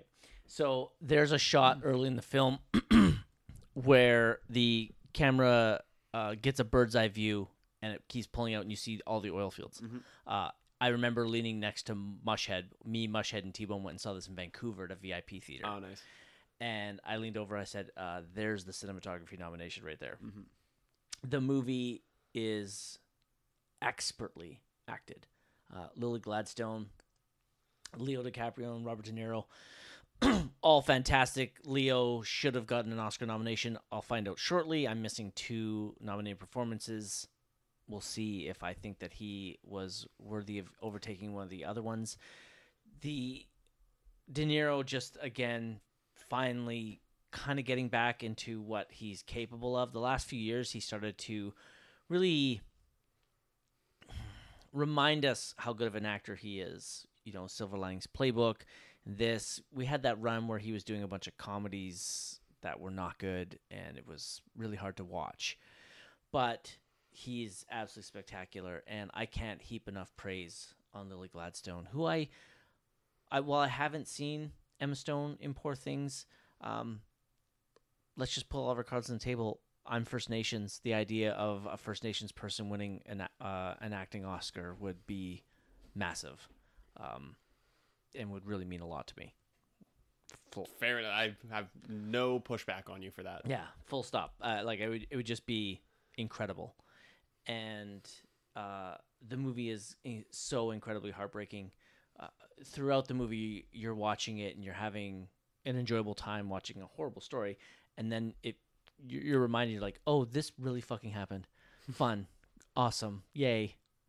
And then you go back to enjoying the movie, and then you're reminded yet again, oh, this really happened. Awesome, yay.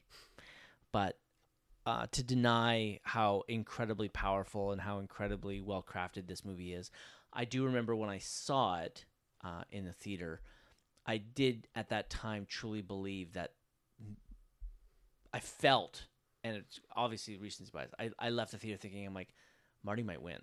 Mm-hmm. Now I don't think that at all, but no. This movie's really fucking good. And this is one of Scorsese's finest in an already stacked filmography. Yeah. Granted, I don't have the experience with Scorsese that people like you and Wes do, but like, this reminds me so much of Goodfellas and of Wolf of Wall Street in all the best ways. Mm-hmm. Yep. Awesome. Great pick at number 3. Mm-hmm. So that leads me to my number 3, which is your number 5, Barbie. Nice. Directed by Greta Gerwig, written by Greta Gerwig and Noah Baumbach, starring Margot Robbie, Ryan Gosling, and America Ferrera. Metascore of 80. Plot. Barbie and Ken are having the time of their lives in the colorful and seemingly perfect world of Barbie Land. However, when they get a chance to go to the real world, they soon discover the joys and perils of living among humans. This movie is fucking hilarious. I hadn't laughed in the theater at a movie like this since Clerks 3. And the only reason I laugh hard at Clerks 3 is I'm a homer for those movies. Prior to that, in a theater, I can't remember laughing this hard at a movie. I was giddy from start to finish, with the exception of a few moments. Obviously, there's some dramatic moments I wasn't giddy at, but let's just get this out of the way. Will Ferrell sucks in this movie. I think he is horrible. Absolutely horrible. I don't find him funny at all. His scenes are cringeworthy. And even though my dislike for him and the scenes he in, I literally don't find any of the scenes that he's in funny. This movie is still a 5. Ryan Gosling and Simu Liu make this movie for me. Margot Robbie is fucking spectacular. I can't get enough of Ryan Gosling. I can't. He makes me so happy. His performance as Ken made me giggle from start to finish. On the second rewatch of this movie, when I watched it with Mushy on her first watch, I couldn't stop giggling. And she's like, "What are you giggling about?" And I'm like, "You'll see." He is so perfect for this role. Margot Robbie was robbed of an Oscar nomination for her performance in this movie. The way she balances the comedic and the dramatic moments, her ability to hold the screen and to make this character believable is underappreciated. The writing of this movie is off the charts incredible, but it's not shocking considering who the two screenwriters are. We have Noah Baumbach, who is fucking amazing, and Greta Gerwig, who has literally just become, amongst us in the PFGs, one of the must-see directors for the rest of her career. The songs in this movie are amazing. I Am Ken just fills me with joy. I love also that this movie makes men angry. I love that guys are so fragile in their egos that they can't watch a movie like this. It makes me happy. And it makes me sad for those fuckers that are that pathetic that they can't look past that this is a movie based on a doll, that they think it's horrible. I would truly, all those people that watched this movie and said they fucking hated it, I would literally pay good money to have been able to sit next to them while it was on for their first watch. Because I want to see if they actually watched that movie and sat there all grumpy-faced throughout. Because if they did, man, you have a sad life. Like, how could you not watch this movie and have a good time? I guess maybe if you can't buy into the type of comedy, I understand. It's probably the same people probably don't believe me that I sit through Anchorman like this. So there are obviously people out there, but the fact that they can't just let it go, they have to shit talk it, makes me happy. Man, I'm sitting here right now and I can't justify to you or to myself why this is so low on my list at number 5. I just actually rewatched this earlier this week, and it was fucking delightful. I had such a fun time watching this movie. I agree. Even as a Will Ferrell apologist, his scenes are... You don't have to apologize because he's beloved. I'm the minority. No, but like, even as a Will Ferrell apologist, his scenes are not great. I don't enjoy them. I don't enjoy them either. It's not to say I don't find any enjoyment in them, but they're definitely a low light, and I wish something was different about them. The inclusion of Mattel in the movie, while kind of necessary for the plot, just is one of the low lights of the film. None of those scenes are particularly funny. But just about everything else works on a great level. I love all of the production design in this movie. It's one of the most beautiful looking movies.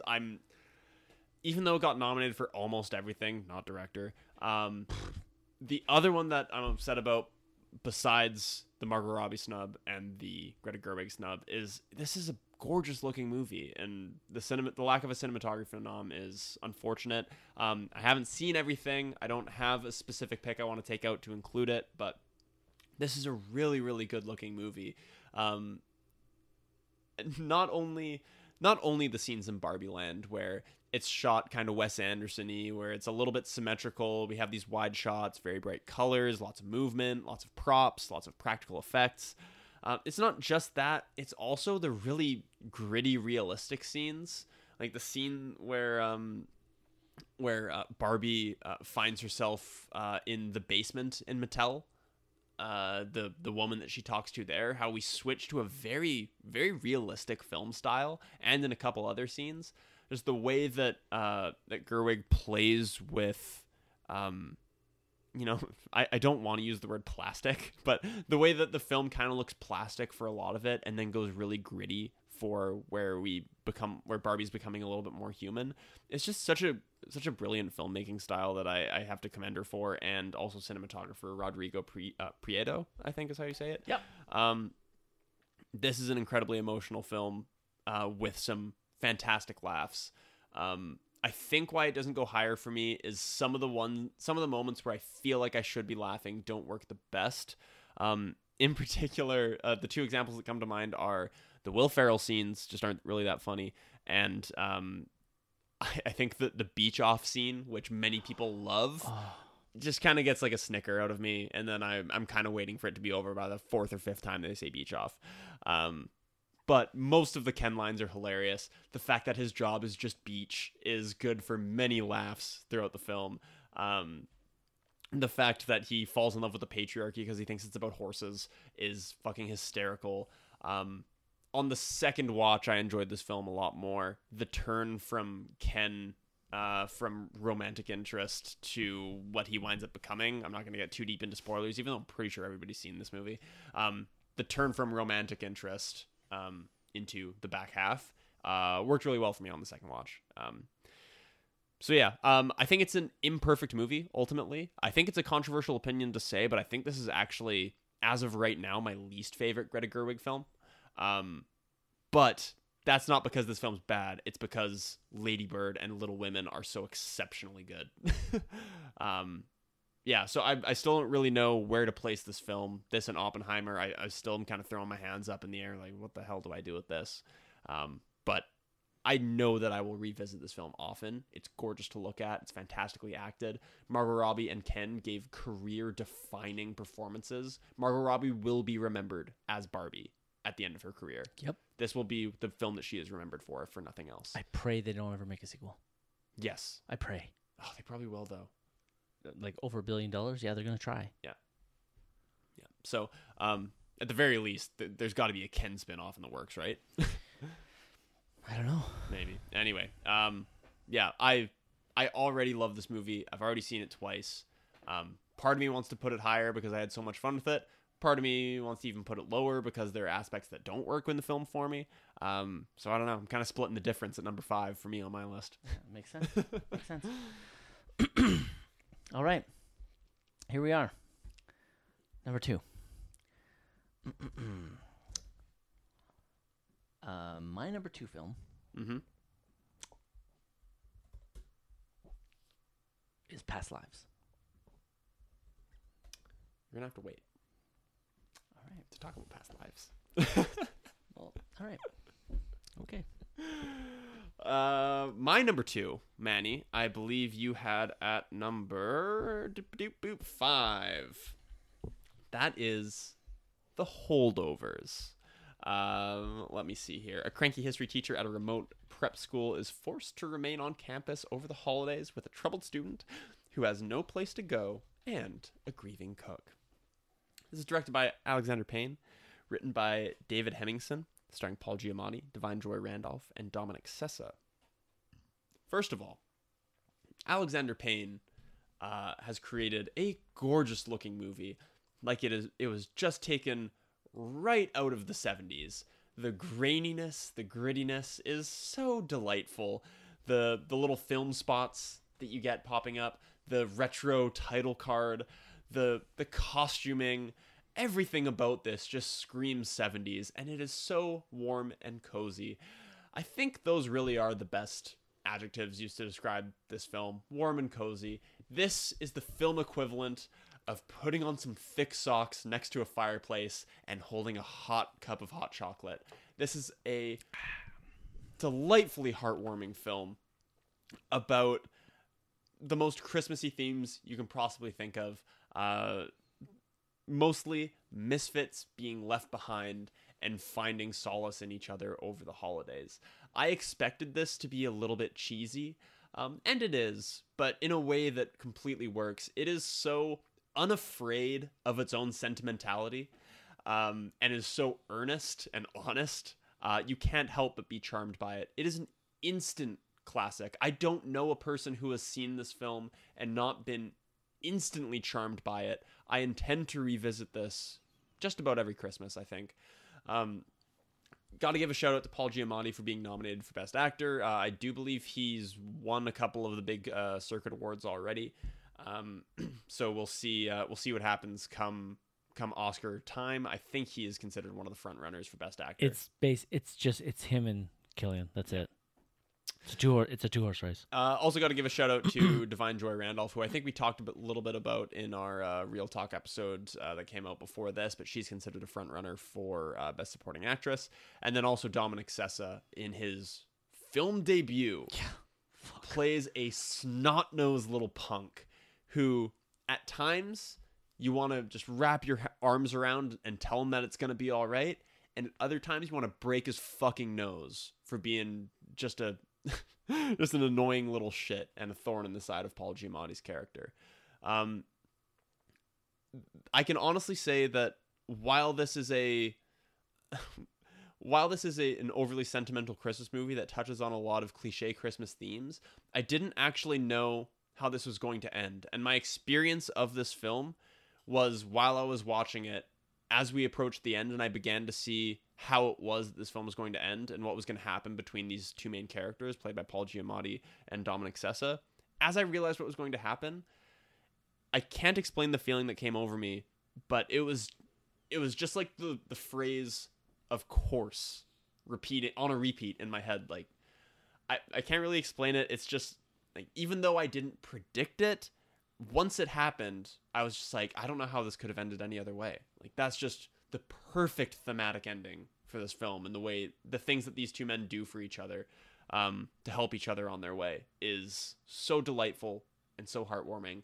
If you don't like this movie, I genuinely feel sorry for you. I know that sounds kind of harsh, but like, really, if you don't like this movie, this is just the most heartwarming and delightful thing I've seen in a long time. I spent the money to buy this at Christmas time, and I'm so happy that I did. I'm so fucking happy that I did. The Holdovers was an instant classic, and I loved it. This movie is everything you said. This movie is everything I wanted it to be and more.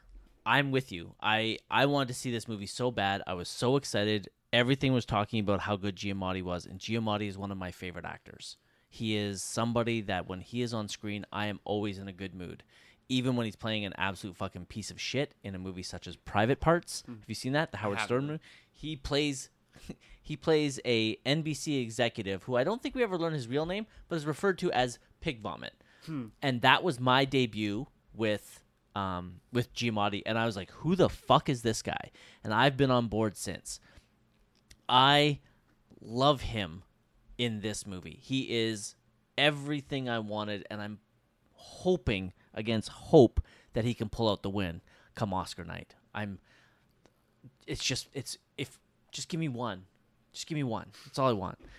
Actually, there's another one I want even more, but this one will be really good. So, Dominic Sessa in, like you said, his screen debut, jaw-dropping. And I was watching him, I'm looking at him, I'm like, I swear I've seen this guy before. And I check his IMDb. Nope. I haven't seen him. I have not seen this guy before. He is so good. His chemistry with Giamatti is absolutely amazing. They must have done screen tests before, and he probably got hired because of that chemistry, because they are so great on screen together. Randolph just kills it. She is just kind of lingering on the outskirts of every scene, and then when she's front and center, fucking nails it. Mm-hmm. Fucking nails it. Really hoping she pulls out the Oscar win. She appears to be the front runner in that category. This movie is hilarious and touching. There's so many great moments, like that right before the very ending of the film, when Giamatti comes out of the office and tells him where to look. Oh, fucking got me. This movie is just superb. I'm so glad you have it this high. I absolutely love this movie. And this is a movie I would definitely love to revisit every year around Christmas time. Awesome. So I think that takes us to honorable mentions, if I'm not mistaken. Yeah. What are some of your honorable mentions, Sam? You know what, Manny? I think... Oh, okay. I thought I exited out of my list for a second, but I got it. It's just in a different place. So right before we went on air, mm-hmm. I'm not kidding, I discovered two movies that I left off my list. Okay. And I did add them in last minute. I don't know if I want to tell you which they were, but they did make it into my top 10. No fewer than two, like right before we went on air. I was like, how the fuck did I miss these? I remember. I was mad at myself. Yes, you were. So even though honorable mentions are really in no particular order, they're supposed to be in alphabetical order, I'm going to tell you that, unfortunately, Rye Lane and No Hard Feelings just, like, at the buzzer, missed the list. I had Rye Lane 9 and No Hard Feelings 10. They are now 11 and 12. I would have loved to have seen both of them on the list. Yeah. As I was putting it together earlier today, I was like, wow, No Hard Feelings is really making my list. That's awesome. I was like happy for it. And I was happy that Rye Lane was Rye Lane was on my list all year, and I was so happy to throw it on there, but it just missed it. Yeah. The other three in no particular order, I'll have them in alphabetical. Guardians of the Galaxy 3, Saltburn, and Spider-Man Into the Spider-Verse. Brief note on Into the Spider-Verse. I did watch it. I considered including it in my notable omissions. I've told you this before. I can't remember if it was on air or off air, but I watched it in kind of a not great environment. You told me this last week. Yeah, the TV that I was watching it on didn't have great speakers, and the people I was watching it with didn't want to do subtitles. And yeah, it was just kind of an unfortunate environment. And we'd been out drinking, so I was also a little bit buzzed while I was watching it. So my opinion of the film is not as developed as I'd like it. I do want to rewatch it. You did say you're going to plan to rewatch it, but you just never got around to it, I guess. Hey? Yeah, that's right. Okay, that's fair. That's a good list. We share one movie. And our honorable mentions? Yeah, and that would be No Hard Feelings. Mm-hmm. My other honorable mentions, Flora and Son. I absolutely love that movie. I haven't seen it yet. I had such a great time with it. That's our boy who did Once. Yep. And Sing Street and Begin Again. Mm-hmm. John Carney, is it? Yep. Yep. Another movie that just missed out because I could not stop remembering how much I love this movie, and that's Pinball, The Man Who Saved the Game. Okay. I Letterboxd has that as a 2022, so I wasn't totally sure if that was eligible or not. Came out this year. Okay. Awesome. Yep. Another one I really enjoyed, I had a really great time with, was Polite Society. I never got around to that. Absolutely loved it. And a movie that got 5 stars that didn't make my top 10. It's still a Michael J. Fox story. Oh. The documentary on him filled me with such joy that it was an easy 5, but it wasn't going to make my list, but I wanted to put it here because it's... The way they tell the way they film the documentary is unlike a lot of other ones. They do these incredibly great recreations mm-hmm. that I want to know who's playing Michael J. Fox in them, because you never see his face, you only see him from behind all the time, mm-hmm. and he looks like Michael J. Fox. Cool. So I had a really great time with that. It really touched me really deeply. Even Michael J. Fox fighting his Parkinson's disease still has that razor sharp wit, and it is absolutely like the opening. One of the opening moments of the movie is you're watching him. He leaves the apartment. It looks like it's probably New York, and he's just walking down the street with his trainer, who's they're trying to keep the muscles as strong as they can while he still can, and he's walking down the street, and you just watch the camera doesn't follow him. The camera is stationary, pans as he leaves his apartment and then starts walking down a regular street, and he gets a ways down as he's passing a lady and he falls down because he's got Parkinson's, and the lady like kind of panics and his trainer helps him up, and you hear him say, "Oh, you're so beautiful, you knocked me off my feet." That's super funny. Yeah. Absolutely delightful. And there's tons of other moments in there like this. I actually forgot that he married a lady he met while making Family Ties in the 80s, and they're still married to this day. Wow. And that just makes me happy to hear about that. Yeah, it was a really touching and a really great documentary about Michael J. Fox that I will probably watch a few more times just because of how much it just filled me with joy to go back on that. Yeah, I saw that you gave it a 5 out of 5, and that's awesome. Yeah. Real quick, actually, I don't have your number 2 listed on my list for some reason. Oh, yeah, we jumped past it. Oh, shit. No, we didn't, because my number 2 is your number 1. Oh, okay. Oh, yeah, you did say that. Okay. Yes. Got it. Understood. Yeah. So that, let's see. Let's see. What do I want to do with this? No. Should I be able to deduce your number 1 then right now? Nope, but it won't be a surprise. It won't be a shock when it comes. Oh, okay. Yeah. I think I know what it is. Yeah, you do now. I think I do. Okay. Your number 1. My number 1 is Manny's number 2. Definitely one of the biggest. Manny's going to hold up his paper that says, Sam's number 1, Past Lives, and that has been face down on his desk the entire time. I'll also note, last year you predicted Babylon at number 1. You were correct. You were just a year early. Because I had it at number 2 originally. It's almost like I know you. Yeah, it's almost like that. So that actually makes sense, knowing what your number 1 is. But anyway, we'll get there. Past Lives. Nora and Haesung, two deeply connected childhood friends, are wrested apart after Nora's family emigrates from South Korea. 20 years later, they are reunited for one fateful week as they confront notions of love and destiny. It's written and directed by Celine Song, starring Greta Lee and Teo Yoo. This is the most pure and emotional film I've seen in a long time. It's, first of all, absolutely outstanding visual filmmaking. Celine Song and her shot choices throughout the movie. There are so many shots in this film already after only one viewing that are burned into my mind. Yep. How beautiful they are. And it's not a beautiful shot like I'm just pulling out like Atonement or something. It's not like big flashy set piecey sort of stuff. It's just tender, communicative shot choices that are something simple like two people taking different paths as their lives are going to take a different path, or two people who are trying to communicate via text who are having trouble feeling connected, where one of them has their face obscured by glare from a window. Stuff like that, which is so communicative and beautiful to me, with it having such a realistic, real-life look. I was floored by the look of this movie, and I fell in love with every frame of it.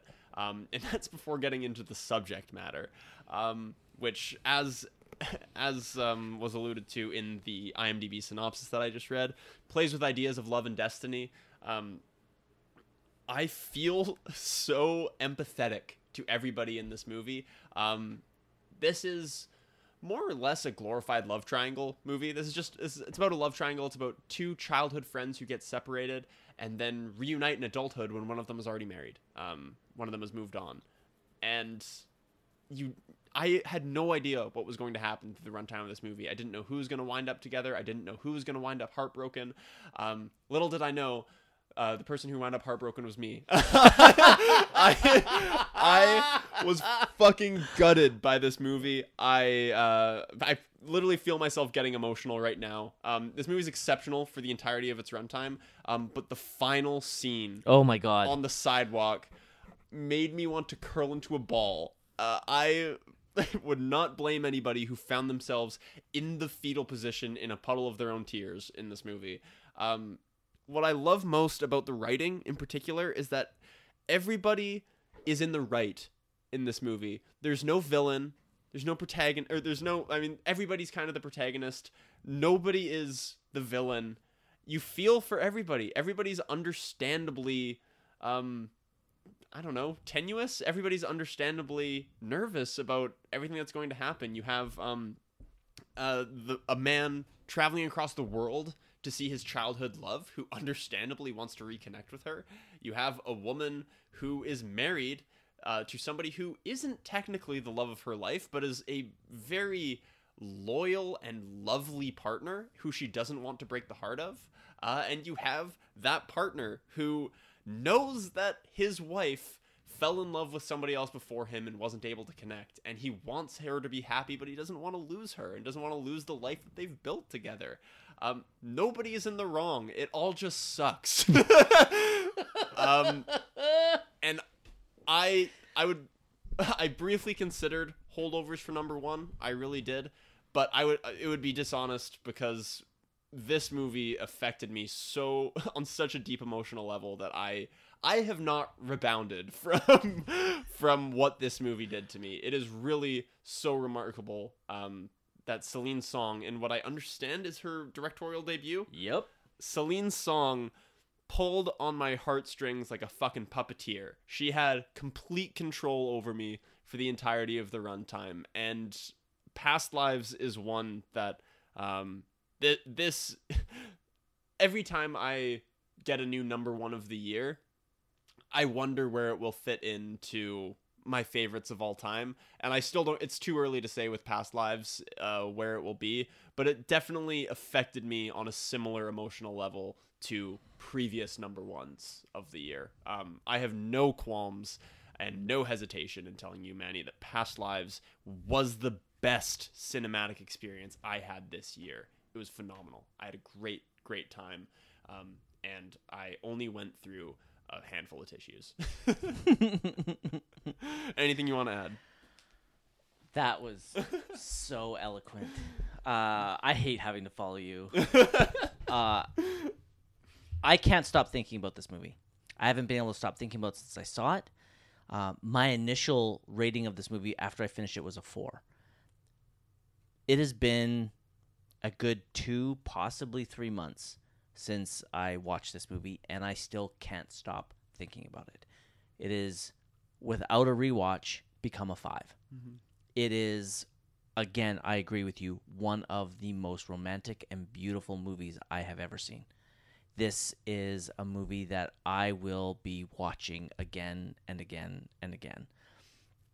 I was floored by the ending of this movie. That last shot, that last scene is absolutely phenomenal.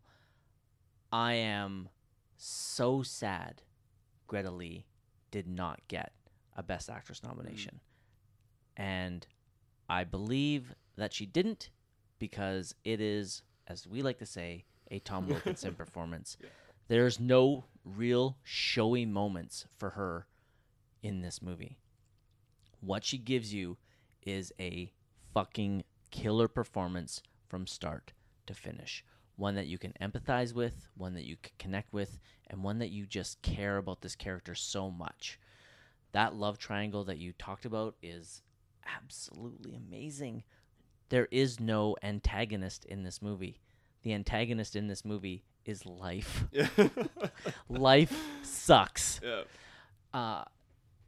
This story really hits home. For me, it hit really close to home in a lot of ways.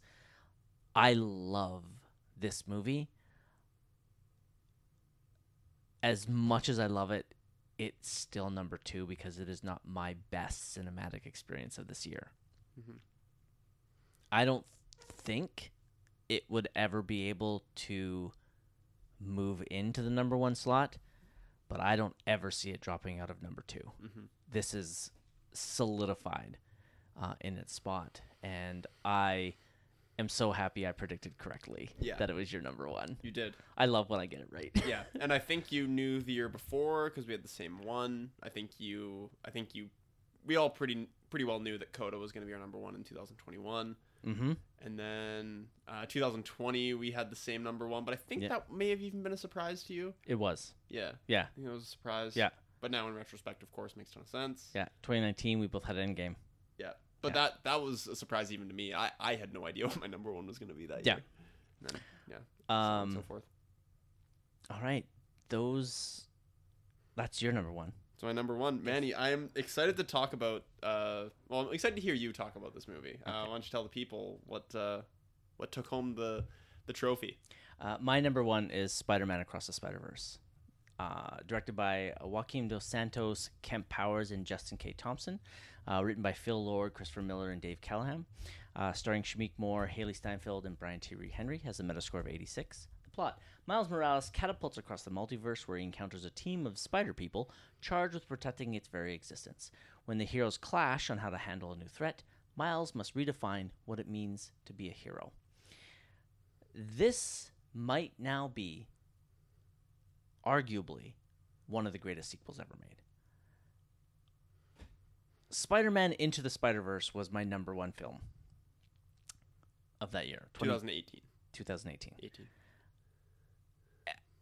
When I heard they were making sequels, I was like, oh, God. I'm like, please don't drop the ball. Like, you guys made a perfect film. It was, like I said, I remember sitting in the theater at Into the Spider-Verse. I remember Kyle was on my left-hand side. Kyle Graham, not Kyle Robinson. And I leaned over to him. I'm like, you're literally watching a comic book come to life on screen. Like, this is amazing. This is like reading comic books. How are they going to be able to improve upon it? Well, what they did is they took the exact same animation style and added even more heart to it. Even more depth to the characters. And it wrecked me. Even the scenes where there's no action. There is an incredibly awkward yet touching scene where Gwen meets Miles' parents. And there's an incredible scene where Miles and Gwen are just talking to each other after having not seen each other for a while. And Miles obviously has had a crush on Gwen, and she has feelings for him, but neither one wants to admit it. And he's trying to play cool, and she's trying to play mature. And it's adorable. And I've been in Miles' situation where I have the hugest crush on someone who I would give anything to be with, but I almost kind of feel like they're out of my league, and I just want to spend time with them. And he's just desperate to spend time with her, so that's why he follows her and all that. Now, when they start going into the multiverse, when they meet, I can't remember the character's name, the Indian Peter Parker, Paviter Prabhakar, played by Karen Sony, I fucking died. I fucking died. And one of my boys, quickly climbing the ranks of my boys, Oscar Isaac as Miguel. Fucking spectacular. The action scenes in this movie, the big opening action scene is Gwen fighting Vulture in a museum, and it's astounding. The chase scene is amazing. The villain, played by Jason Schwartzman, Spot, hilarious and fucking terrifying. I could not stop laughing throughout this movie. I could not stop being in awe of what I was watching. And unlike, I'd say, about 95% of the people in my theater, I knew this was only part one. And so when the movie ends without a full resolution and everybody was upset, I'm like, how upset are they going to realize when the next one's not coming out for probably 3-4 years? Because, one, it's animation. And two, well, there was a writer's strike. So this movie just blew me away. If they stick the landing in part three, this would make it, in my opinion, the greatest trilogy of all time. There's other trilogies, but one of them has always faltered. What's generally considered the greatest trilogy of all time, I think, is one that you don't really like that much, which is Lord of the Rings. Yep. Yeah. And that's, think what you will about it, it's arguably the one with the most consistent quality. Mm-hmm. I love the original Star Wars movies. Return is a pretty clear drop, in my opinion. Yep, yeah. I can understand it. So I'll keep my fingers... Godfather 3, big drop in the third one. I'll keep my fingers crossed for you. Not only that that the third installment of this is as good or better as these ones are, and I'll also keep my fingers crossed that they stop. That they stop making these. Well, I guess they are making a Spider-Woman, so I don't know if that would be considered the same trilogy or not, but they're making a Spider-Gwen as well. Are they? I think so. I'd fucking watch it if it's this crew. Fucking sign me up. Yeah, Sony began developing a Spider-Woman film in November 2018 that would focus on 3 generations of female Spider-related characters. Lauren Montgomery and Toxa direct. I don't know who that is. Oh, that's not Spider-Gwen. That's Spider-Woman. That's a different character. Pascal said the film would focus on the characters Gwen Stacy / Spider-Gwen, Cindy Moon / Silk, and Jess Drew / Spider-Woman. I think that's a live action. Yeah? Okay. I don't know. It just says spinoff. This is from the Across the Spider-Verse Wikipedia page under the section spinoff. Mm. So I don't know. Okay. I don't know. Doesn't say live action anywhere. I'm not saying it's not. I just don't see it. Okay. If they do an animated one, great. Yeah. Regardless of all of that, hearing you talk about this is delightful. I am so happy you enjoyed this as much as you do. I know how much these comics mean to you and how much comics mean to you in general, and I know how much the first movie meant to you as well. I remember being shocked that it was your top of 2018. Mm-hmm. Knowing you a lot better now than I do back then, I'm shocked that I was shocked that was your top of 2018. And I am disappointed. I don't think you had seen it yet. I hadn't. You're right. I didn't fully understand just how much you loved it at the time.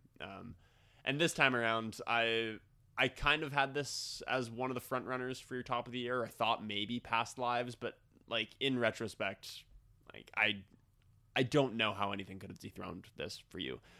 It went right to number one when I watched it. Yeah, it's also partially because you and I discussed Past Lives. You and I never really talked about this because of the unfortunate nature in which I watched it for the first time.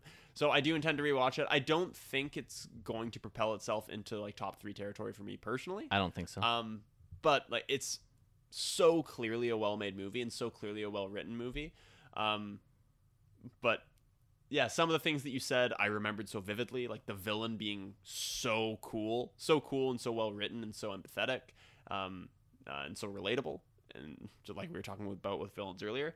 And some of the stuff that you talked about, I was like, oh shit, I totally forgot that ever happened, and I'm glad that I didn't include it in my top 10. So I don't think it's gonna wind up where I have it now, which is somewhere in the low double digits. But I think it's I'm gonna have it on there probably for next year. Awesome. Those are our lists. Great lists. Now it's time to make fun of other people. I love it. As always, as is tradition, we ask the PFGs to put forth their lists of their top 10. Now, I have said before, and I'll reiterate here, these are not the final lists, because I've allowed people to watch stuff, but I told them, I'm like, if you want your list read on the episode, it's got to be ready by now. And they stepped up and they delivered. Now every year with a super secret scoring formula. Not even I know it. Not even Sam knows it. I put together the 5 Best Picture nominees according to the PFGs. Usually at the end of our top 10 episode, I reveal those 5. That is not the case this year, because I'm allowing people to watch more films, so they will be revealed at the Sampas, and the winner will be revealed as well. So for the PFGs out there, the Sampas are, let's see here, March 7th, so I'm probably going to need top 10 revision lists by March 1st. That would go for me and you as well. Yep. And that will be the final lists of the year, and then we'll announce our winner. But for now, we get their lists, which I'd say probably for most of them, probably about 60 to 70% probably finalized, be my guess. To keep up with tradition, Charge didn't submit a list. That fucker. Now, granted, I did actually have a phone conversation with him twice this week, and he is going through a tough time. Personally. Sorry, Charles. Yep. Sorry, buddy. Yep. It really does suck, and I apologize. But fuck you. Fuck you for not making a true friend. Fuck you for not making a list. So, making his top 10 of the year debut, we have our newest PFG, Kyle Robertson. Let's hear it. Here we go. I still don't have a good read on Kyle. I have no idea what I'm about to hear. I can tell you he has shitty taste. Okay, here we go. His number 10 film of the year is Infinity Pool. Had it on my list. Where did I have it? Off the top of my head, out of the 30 films I watched, it was probably like 17. Okay. Something like that. Hold on. 18. 18. 18. I had that. Interesting movie. Did not come close. Okay. His number 9, you would say, is perfectly placed. He has Maestro at number 9. Nice. His number 8, I would say, is a little low. It's Guardians of the Galaxy 3. Cool. Which is shocking to me because he hasn't watched all of the MCU. Yeah. Yeah. I think he's caught up a bit. I think he's only missing like 4 or 5 left. Something like that. His number 7 is, I think, is it the only time it made somebody's list? Oh, no. Oh, yep, because he's the only one there. So it is the only time it made somebody's list. Your honorable mention, Saltburn. Oh, nobody had Saltburn. Hey. Yeah. Wow. Yeah, I mean, it's a good movie. I can see why nobody really had it. But the fact that nobody had it is pretty crazy. His number 6, in my opinion, way too low. Mm-hmm. Spider-Man Across the Spider-Verse. Okay. His number 5, you would say a little low. I'd say too fucking high. It's Oppenheimer. Okay. His number 4, you would say a little low. It's Killers of the Flower Moon. Oh. Love to see it this high, though. His number 3, you would say a little low, is The Holdovers. Okay. Respecting the Mount Rushmore so far. Yeah. His number 2, you and I would both say it's a little high. His number 2 is Barbie. Wow. Yeah. Okay. Happy to see that. And his number 1 film should not be a surprise as soon as I say it. Mm. His number 1 film of the year is Poor Things. Oh, yeah, because he got to see it. Yeah. The bastard. And I'm pretty sure that's his favorite filmmaker. Yeah, because we talked about The Lobster, right? Yeah. So that makes perfect sense. It's not too bad of a list. I like it. I don't. I hope that Poor Things can be a high entry on my list. I hope it's one of my most hated films of the year. Forget it. I now hope that for me too. Next up, our baby, the young buck, Wesley. Little baby Wesley. Wesley Meineke. Cute as a button, that guy. His number 10, in my opinion, is perfectly placed. Mm-hmm. As Mission Impossible Dead Reckoning. Good man. His number 10. His number 9, you would say, is a little low. And I am stunned to see it this low. It's Oppenheimer. Okay. Yeah, I definitely thought he was going to have that higher because Nolan's one of his boys, right? Yeah. His number 8 film, a movie I never fucking heard of. The movie's called About Dry Grasses. Fucking what? Yeah, you should have seen your eyes. That was fucking what movie? Yeah, About Dry Grasses. So obviously, it is the only appearance on the list. 82 Metascore. Yep. Pretty good. Yeah. Looks like it's originally called Kuru Atlar Üstün. I'm gonna go ahead and say Turkish. Okay. Yeah. Oh, maybe Casey will see it when he goes to Turkey. Oh, maybe. His number 7 film is perfectly placed. Guardians of the Galaxy 3. Cool, man. Yep. His number 6 film is a movie I desperately tried to watch. Unfortunately, it's only available in French on Crave. That is Blackberry. Oh, it's only available. Yeah, I did see the discourse about that, actually. That's funny. Yeah, I do want to see this one, too. Same. I've heard great things. Me, too. His number 5 film, he really enjoyed this movie, as he has it higher than both you and I. His number 5 film, Anatomy of a Fall. Oh. Glad he liked it so much. His number 4 film is, again, it's one of his boys, Killers of the Flower Moon. I would have bet good money that was number one. Yeah. I'm very surprised at that. Yeah. His number three film, Poor Things. Okay. Looks like you and I are going to need to see Poor Things as soon as we can. Sadly. His number two film, I would say, is perfectly placed. You would say far too low. God damn it. Past Lives. God damn it, Wesley. And Wes's number one movie. You would say, that's pretty high. I would say, perfectly placed. Oh. Spider-Man Across the Spider-Verse. Fucking suck up. That's a solid list, too. Yeah, no, it is a good list. It's good. I'm not really able to shit on too many people so far.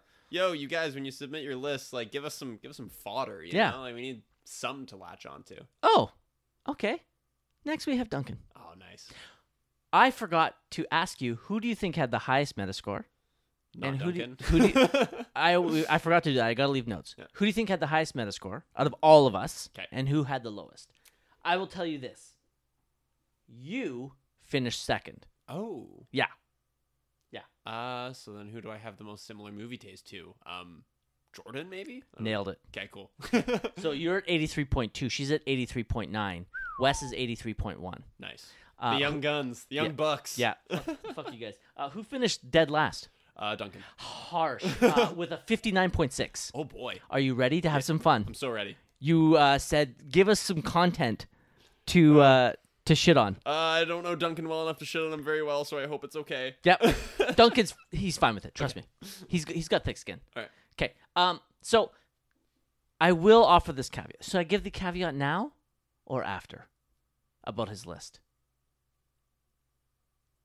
Do we want to shit on it and then I give reasons, or do I give reasons and then we shit on it? Reasons first.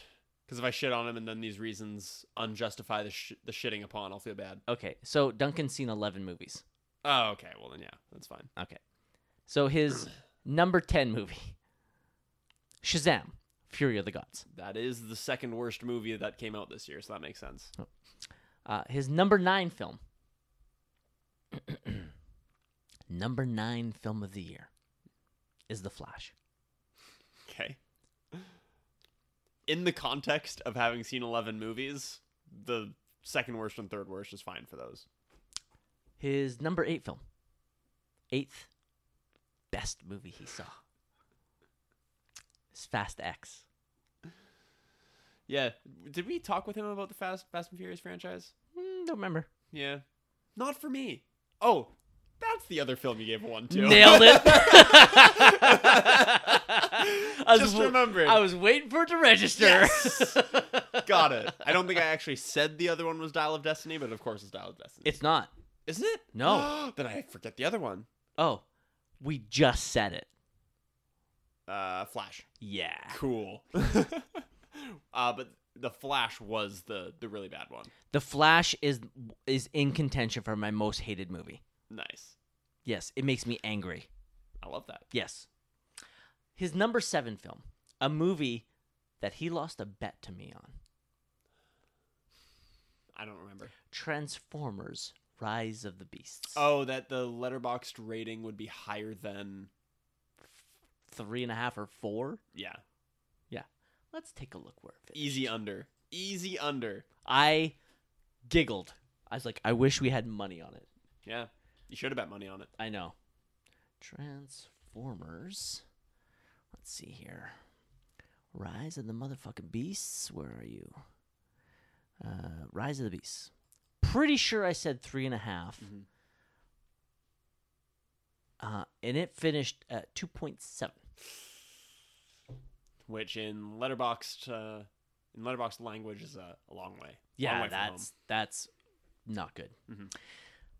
His number 6 film is one I've seen. So let me see where... I think you saw it as well. So let me just get the rating of it for... I'll navigate to my... Where is it on mine? Where is it? Oh, there it is. There it is. Okay. His number 6 film of the year is Ant-Man and the Wasp: Quantumania. I watched 30 films this year. 27. 29. 29th. Sitting at 45. For me. Out of 64? Yep. Not a good movie. It's here that the quality of his film starts to rise. Somewhat.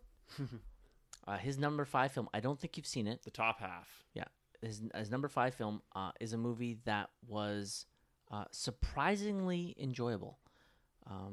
I'd heard great things going, where the fuck is it on my list? Oh, there it is. I was like, it can't be that low. And I'm like, it can't be that high. Was a movie I'd heard was a lot of fun. And it 100% was.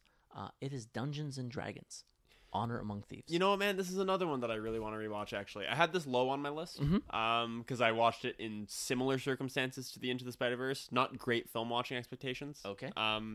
But I did have a good time. It didn't make it particularly high. I put it 22nd.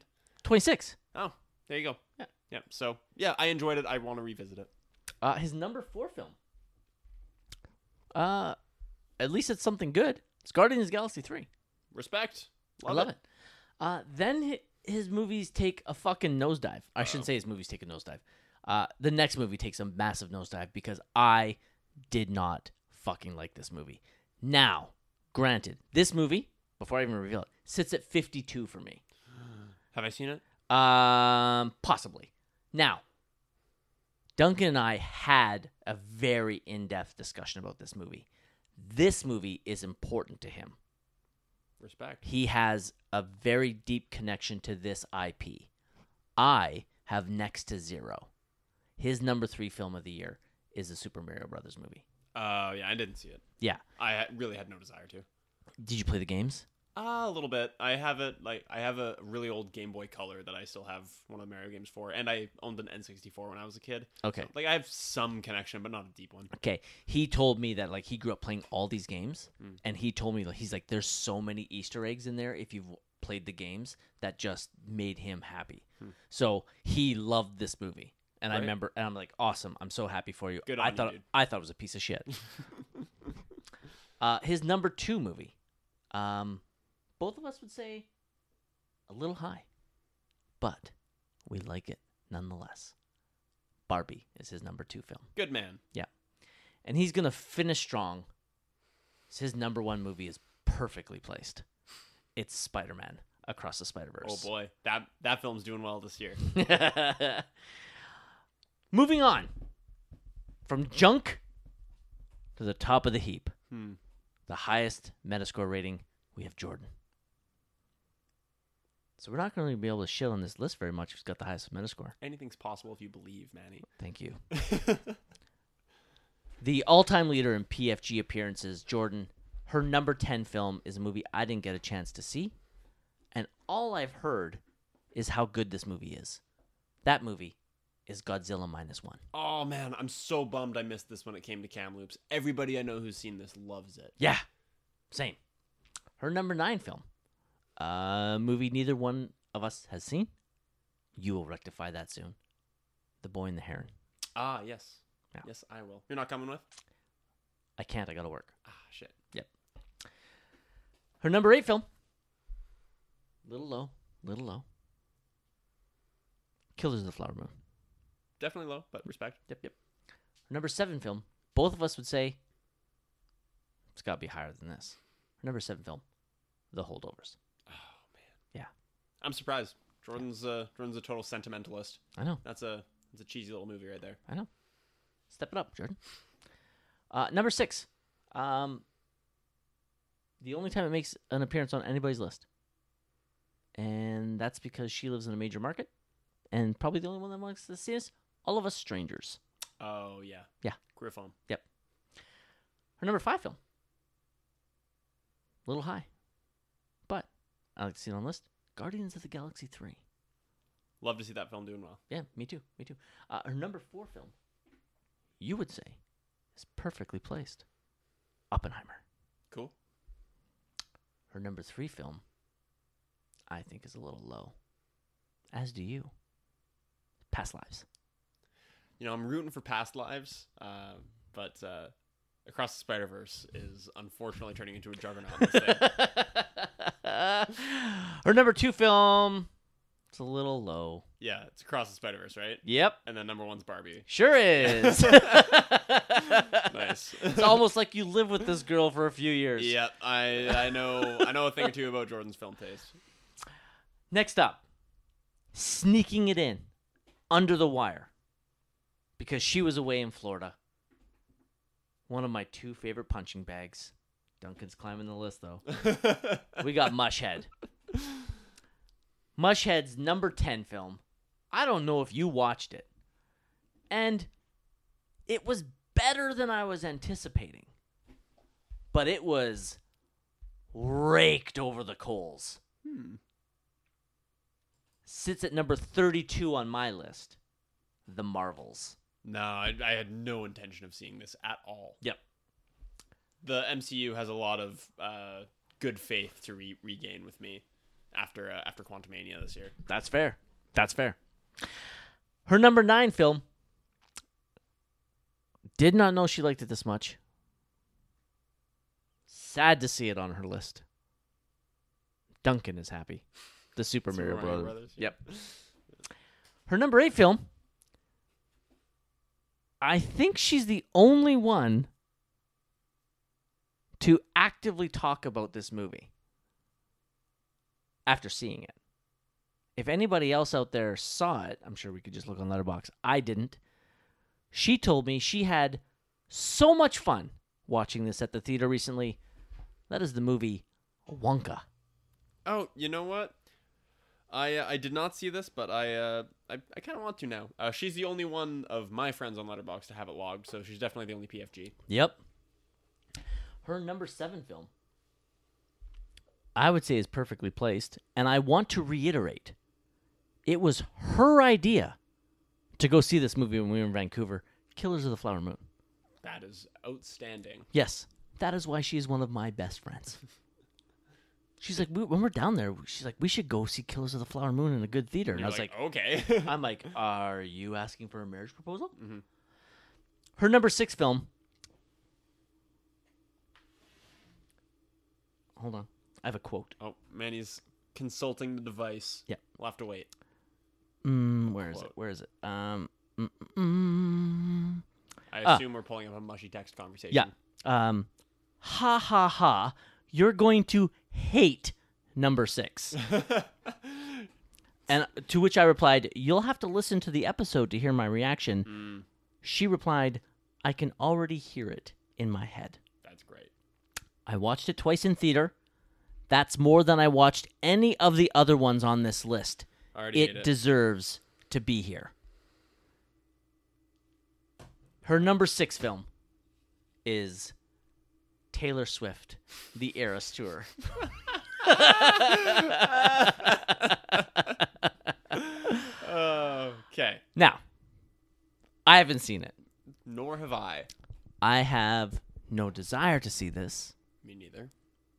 I was going to take Maya, but thankfully I mentioned that to Julie, who, frankly, got a little curt with me. Ooh. Because apparently she wanted to take her, but didn't inform me.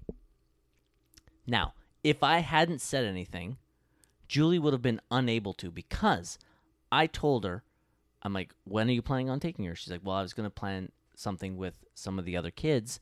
I'm like, well, the movie's leaving Kamloops in 2 days, mm-hmm. so you better get on it. Which she did, and her and Maya went, and they had a really great time. Maya had a blast. I would have loved to have taken her because she wanted to go so bad, but I couldn't. I'm fine with it. My daughter loved it. Julie loved it.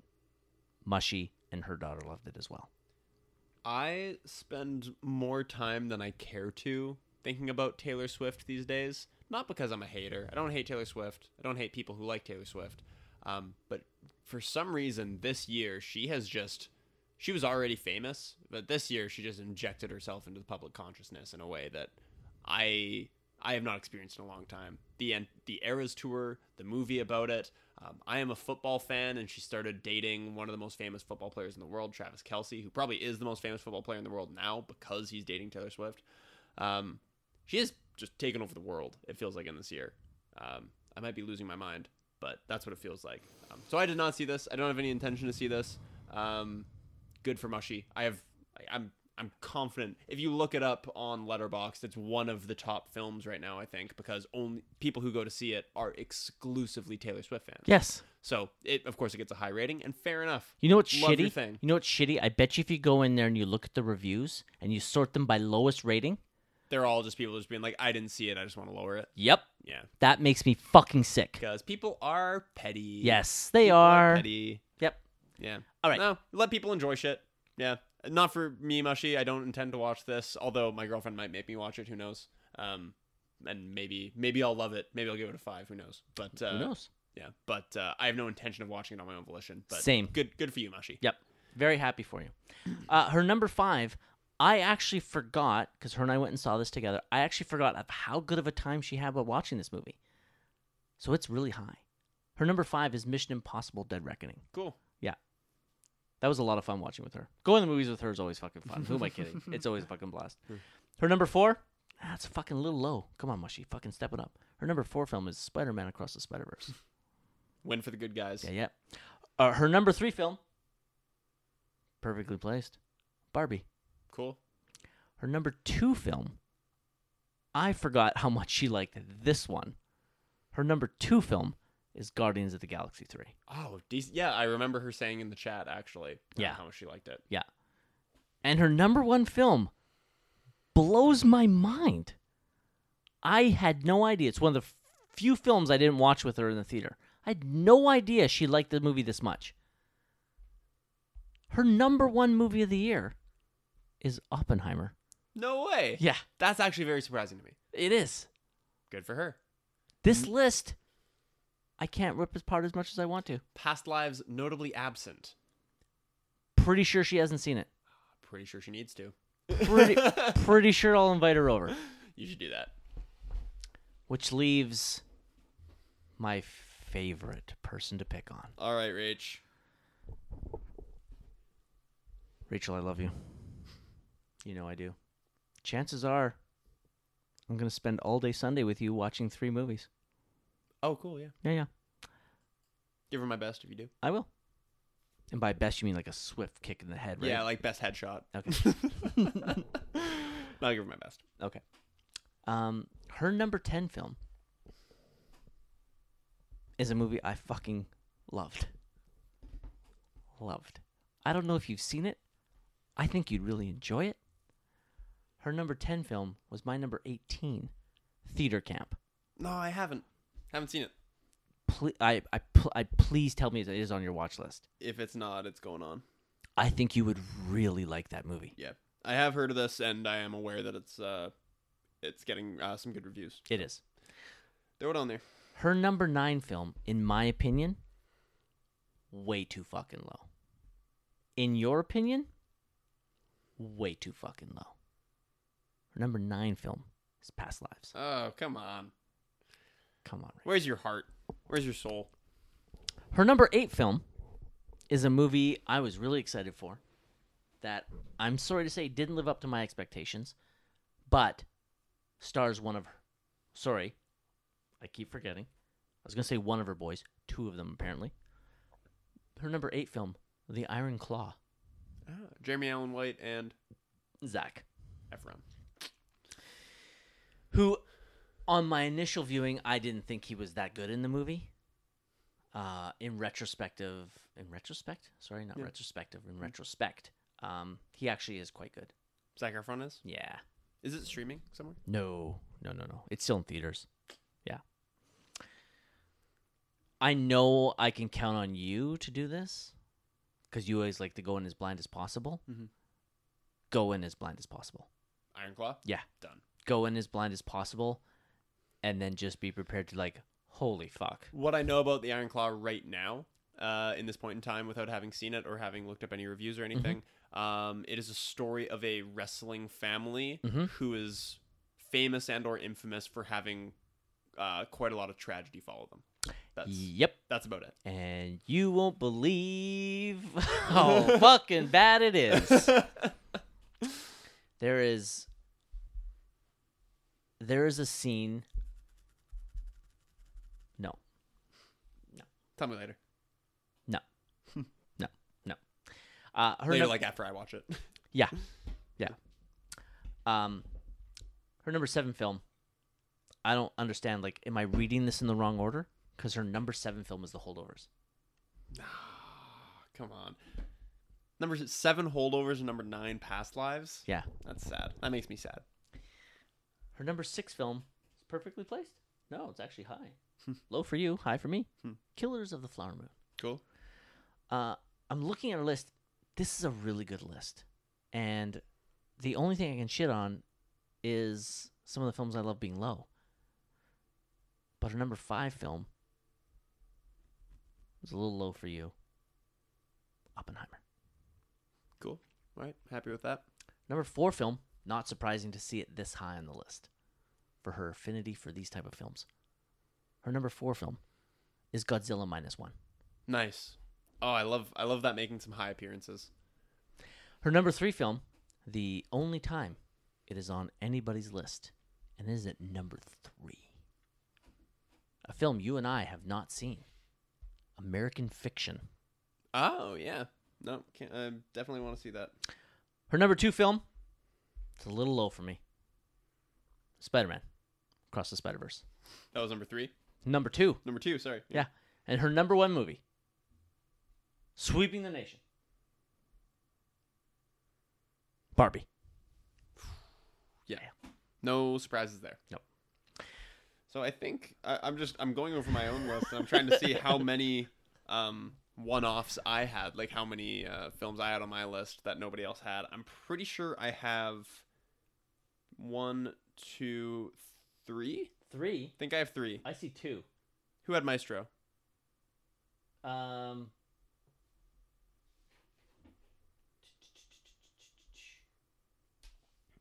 I thought somebody else had Maestro. No. Oh, yeah, there it is. Kyle. Kyle had Maestro? Yep. Okay. So then in that case, it's just Asteroid City and Talk to Me. Yep. The only one who had him. I got nothing. Oh, no, I got The Killer. Fuck y'all. I'm the only one with The Killer. Did anybody else see Asteroid City? Jordan and Wes both saw Asteroid City, and Kyle. Guess they didn't like it as much as me. All right. It's okay. So next up, we have a tradition of our most anticipated films. Instead of going back, I pulled the audio. Oh, great. This should be good. Do you remember what your most anticipated film of last year was? I do. Okay. Are you ready to hear? Yes. All right. Let's go. Okay, Sam. What is your most anticipated film that hopefully you'll get around to watch? Yeah, hopefully I'll make time for this. I have a guess what it is. Okay, I have it written down. Do you want to make your guess? Is it Dune 2? No, actually, it's not. That's on the short list. There's kind of 3 that it could have been. Okay. I went with Oppenheimer. Yeah. Really respect Christopher Nolan as a director. Somebody with, I think, 9 films at this point in his career, all of which are at least good. Mm-hmm. Most of them great. All right. Oppenheimer. That's actually not what I thought it was. I do remember what my... Who your predicted number 1 is? I remember what my predicted number 1 is because I remember a sentence that I said. Okay, cool. We'll get to that shortly. Mm-hmm. So Oppenheimer, most anticipated, made your list, right? Yeah, number 4. Number 4. Not bad. Pretty good. Not bad. Worth the anticipation. Do you remember what mine was? Your most anticipated? Yeah. I don't think I do, actually. No? Okay. Well, let's find out what it was. I must. It was it Spider-Man? Let's find out. Okay. My most anticipated film. 1, 2, 3. I have like 3 kind of ones I'm other anticipating, but I have 1 true answer. Okay. Do you want the other 3? Sure, why not? Okay. So I'm gonna start with this one. This is the one I'm anticipating because I'm terrified it's gonna be fucking horrible. It's Indiana Jones and the Dial of Destiny. Oh, dude, that's an interesting direction to go in for your anticipated film. So you just want it to come out so you can know that it doesn't suck. Yeah. Hopefully. I don't see how it won't. It is. Is it Spielberg directed? Nope. Who's directing? James Mangold, who has done Logan. Okay, that's encouraging. 3:10 to Yuma. He's a really good director. I assume Spielberg producing. I would have to assume so. Yeah. Yeah. Oh, yeah. Of course he is, because it's one of his babies. Yeah. The other one, Mission Impossible: Dead Reckoning Part 1, and Dune 2. But the one I'm looking forward to the most is Spider-Man Across the Spider-Verse. That's the sequel to Into the Spider-Verse. Yeah. Right. All right. My most anticipated film of the year ends up being my number one. Yeah. Shame about Destiny, though. Yeah. Let's see. That was a rough one. I'm going to guess without looking, it's in the 50s. 55. Yikes. Yeah. Yikes. And it was an anticipation, and I just need to see this. I know it's going to suck. Mm-hmm. I was holding out hope. I had the Top Gun Maverick hope that they knew what they were doing. Yeah. I was wrong. Oh, I forgot to mention this. Would you like to know the 11th film that Duncan watched? Yeah, sure. Yeah, it was 65. What is that? Oh, that's that. It's the Adam Driver dinosaur movie? Yes. And he hated that, hey? Yeah. That's too bad. It's 65 is my 56th. Nice. Okay, so your most anticipated was Oppenheimer. Made your list. Mine was Spider-Man Across the Spider-Verse. Makes my number one. Sam, what's your most anticipated film of 2024? I have a lot listed out here, and I'm just giving it a skim. Make sure there's nothing else that will overtake this. Yeah, okay. So for arguably, I'm trying to actually think back here. I believe it's the fourth out of 5 years that we've been doing this podcast. I'm going to list a Dune movie as my most anticipated film. Is that like your final answer? That is my final answer. Okay. That's 100% my final answer. Okay. Dune 2 is my most anticipated. There are other candidates. I don't know if I need to list any off or if I should. Why don't you fire off three? Yeah, so like a couple that I'm anticipating that I think are going to be really good are going to be like Mickey 17. Bong Joon-ho is a pretty safe bet these days. Most of these are just based off of director. So I think Furiosa is going to be really good coming up. And Nosferatu, Eggers. Okay. Yeah, I'm excited for all those. That's a solid list. Yeah. But yeah, I'm going with Dune. Okay. So I'm going to give three movies that I'm anticipating, and then I'll give my answer. Yep. And I think it's one that I think my most anticipated isn't even on your radar. Okay. Are you ready? All right. So the three that I'm looking forward to that I am anticipating, Dune 2, obviously. Yep. Civil War. I do have written down. Yep. Yep, good choice. And Perfect. That I'm not aware of. Okay, that's not my final answer. Okay. It's Olivia Wilde's new movie. Oh. Are you ready? Yeah. All right. American gymnast Carrie Strug tries to overcome a terrible injury in order to compete for a gold medal in the 1996 Olympics. It's McKenna Grace and Thomasin McKenzie. Oh, very cool. Yeah. That sounds great. Okay. So I'm still on Olivia Wilde's side. Yep. I never wound up seeing Don't Worry, Darling. Which was your most anticipated and your predicted number one. Yeah, I did. It started getting shit reviews and it kind of fell down my watch list. Emma still says that she's going to make me watch it, and I've yet to. She gave it a 4 or 5. I think so. I think she four. I think she liked it. Oh, she loved it. Yeah. It's a 4 or 5. I know some stuff about it now. Cool.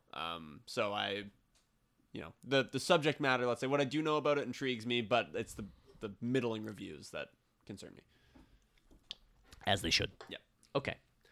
So my most anticipated film, I don't know if this is a cheat. It's actually two movies. But this is on my radar. Is it really? This is on my radar, and it's on the little short list that I got. Okay. Yeah. So it's Horizon 1 and 2. Yeah. Awesome. Kevin Costner's new project coming out in June and August. It's like a 2-part Western epic, right? Yes. Yeah. And I am really fucking excited. Cool. He is... As far as I know, directed 3 films. As far as I know, he's directed Dances with Wolves, The Postman, and Open Range. Mm-hmm. Films. I'm pretty sure he's done some TV because I think he did not direct The Hatfield and McCoys, but I think that's it for directing. I think he's a really great director. The Postman's a piece of shit. Don't get me wrong, but the look of the movie's really good. There's some really amazing shots in there. The movie just happens to be complete garbage. But Open Range and Dances with Wolves are complete, utter, fucking brilliantly made films, especially Dances with Wolves. I am the idea of Kevin Costner making a Western, 2-part Western epic has me fucking pumped. Mm. Pumped. Yeah. I wanna give a little Homer shout out too. Yeah. I highly doubt you've heard of this person or this movie. I just want to give a shout out to Chris Stuckman, who is a film reviewer on YouTube. He's actually like one of the OG film reviewers. He's been around since like 2008 on the platform, and is still kicking around. I've been following his channel for a long time, and he is actually making a film of his own for the first time called Shelby Oaks. I don't know if it's going to be any good. It's supposedly a pretty low budget sort of thing, but I know that he's a passionate person about film because I've been following him and his career for a long time. I respect the way that he reviews film. I respect the way he talks about film. This year, or a couple of years ago maybe, he said he's just going to stop releasing negative reviews on his channel. He's like, now having worked on this film, I can't imagine talking about anybody who has undergone this process in a negative way ever again. He's like, there is so much work that goes into this. I am not going to talk negative about anybody who even tries to do this ever again. Only positive reviews from now on. I'm like, I fully respect that. So for that reason, I'm excited to see Shelby Oaks. Is it going to be bad? I legitimately have no idea. It's a horror movie. It's about, I think it's coming in a 90-minute runtime right now. Okay. But it's coming out this year. Just wanted to give him a shout-out because he's such somebody I followed and respected for a long time. And he's tentatively on my radar. Okay. Moving on to our predicted number ones. I pulled that audio as well. Are you ready? Yep. All right.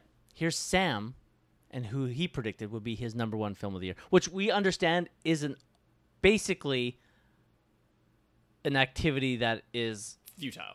Yeah. But fun nonetheless. Yep. I do remember what this is. Cool. Because I remember a sentence that I said. All right. Here we go. Maybe I don't know how much of the clip I kept. Okay. But here we go. Sam's number one. Predicted number one. Sam. Yeah.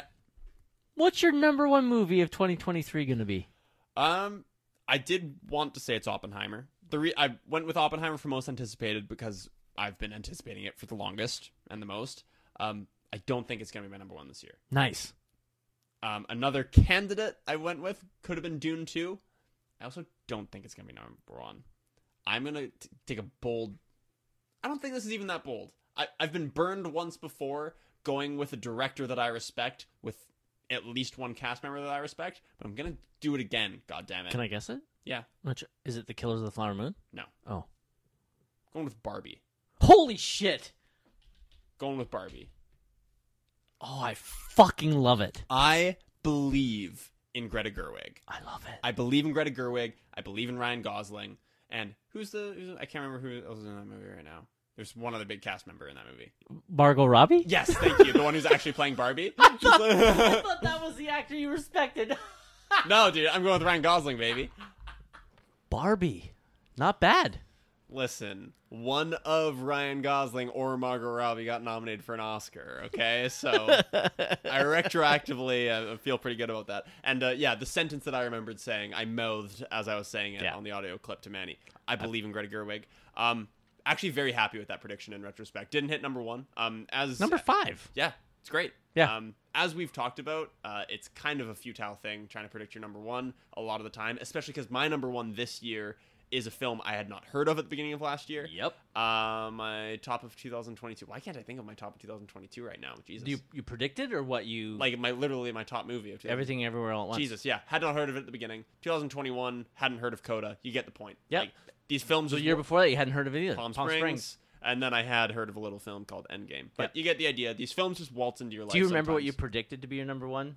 Of 2019.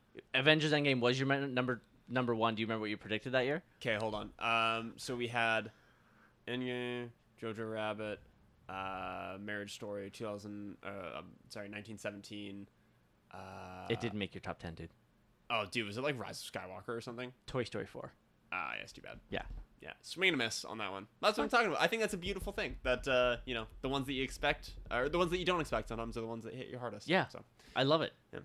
And sometimes you don't even see the ones that you expect to be your number one. All right. Ready for mine? Yeah. Do you remember what I guessed to be my number one? I think I'm going to guess probably Dune 2. I don't know. Okay, here we go. Spider-Man. Okay. So last year I predicted my second favorite director to provide me with my number one. My favorite director has a movie coming out next year. So it was easy for me to pick David Fincher's The Killer to be my number one movie next year.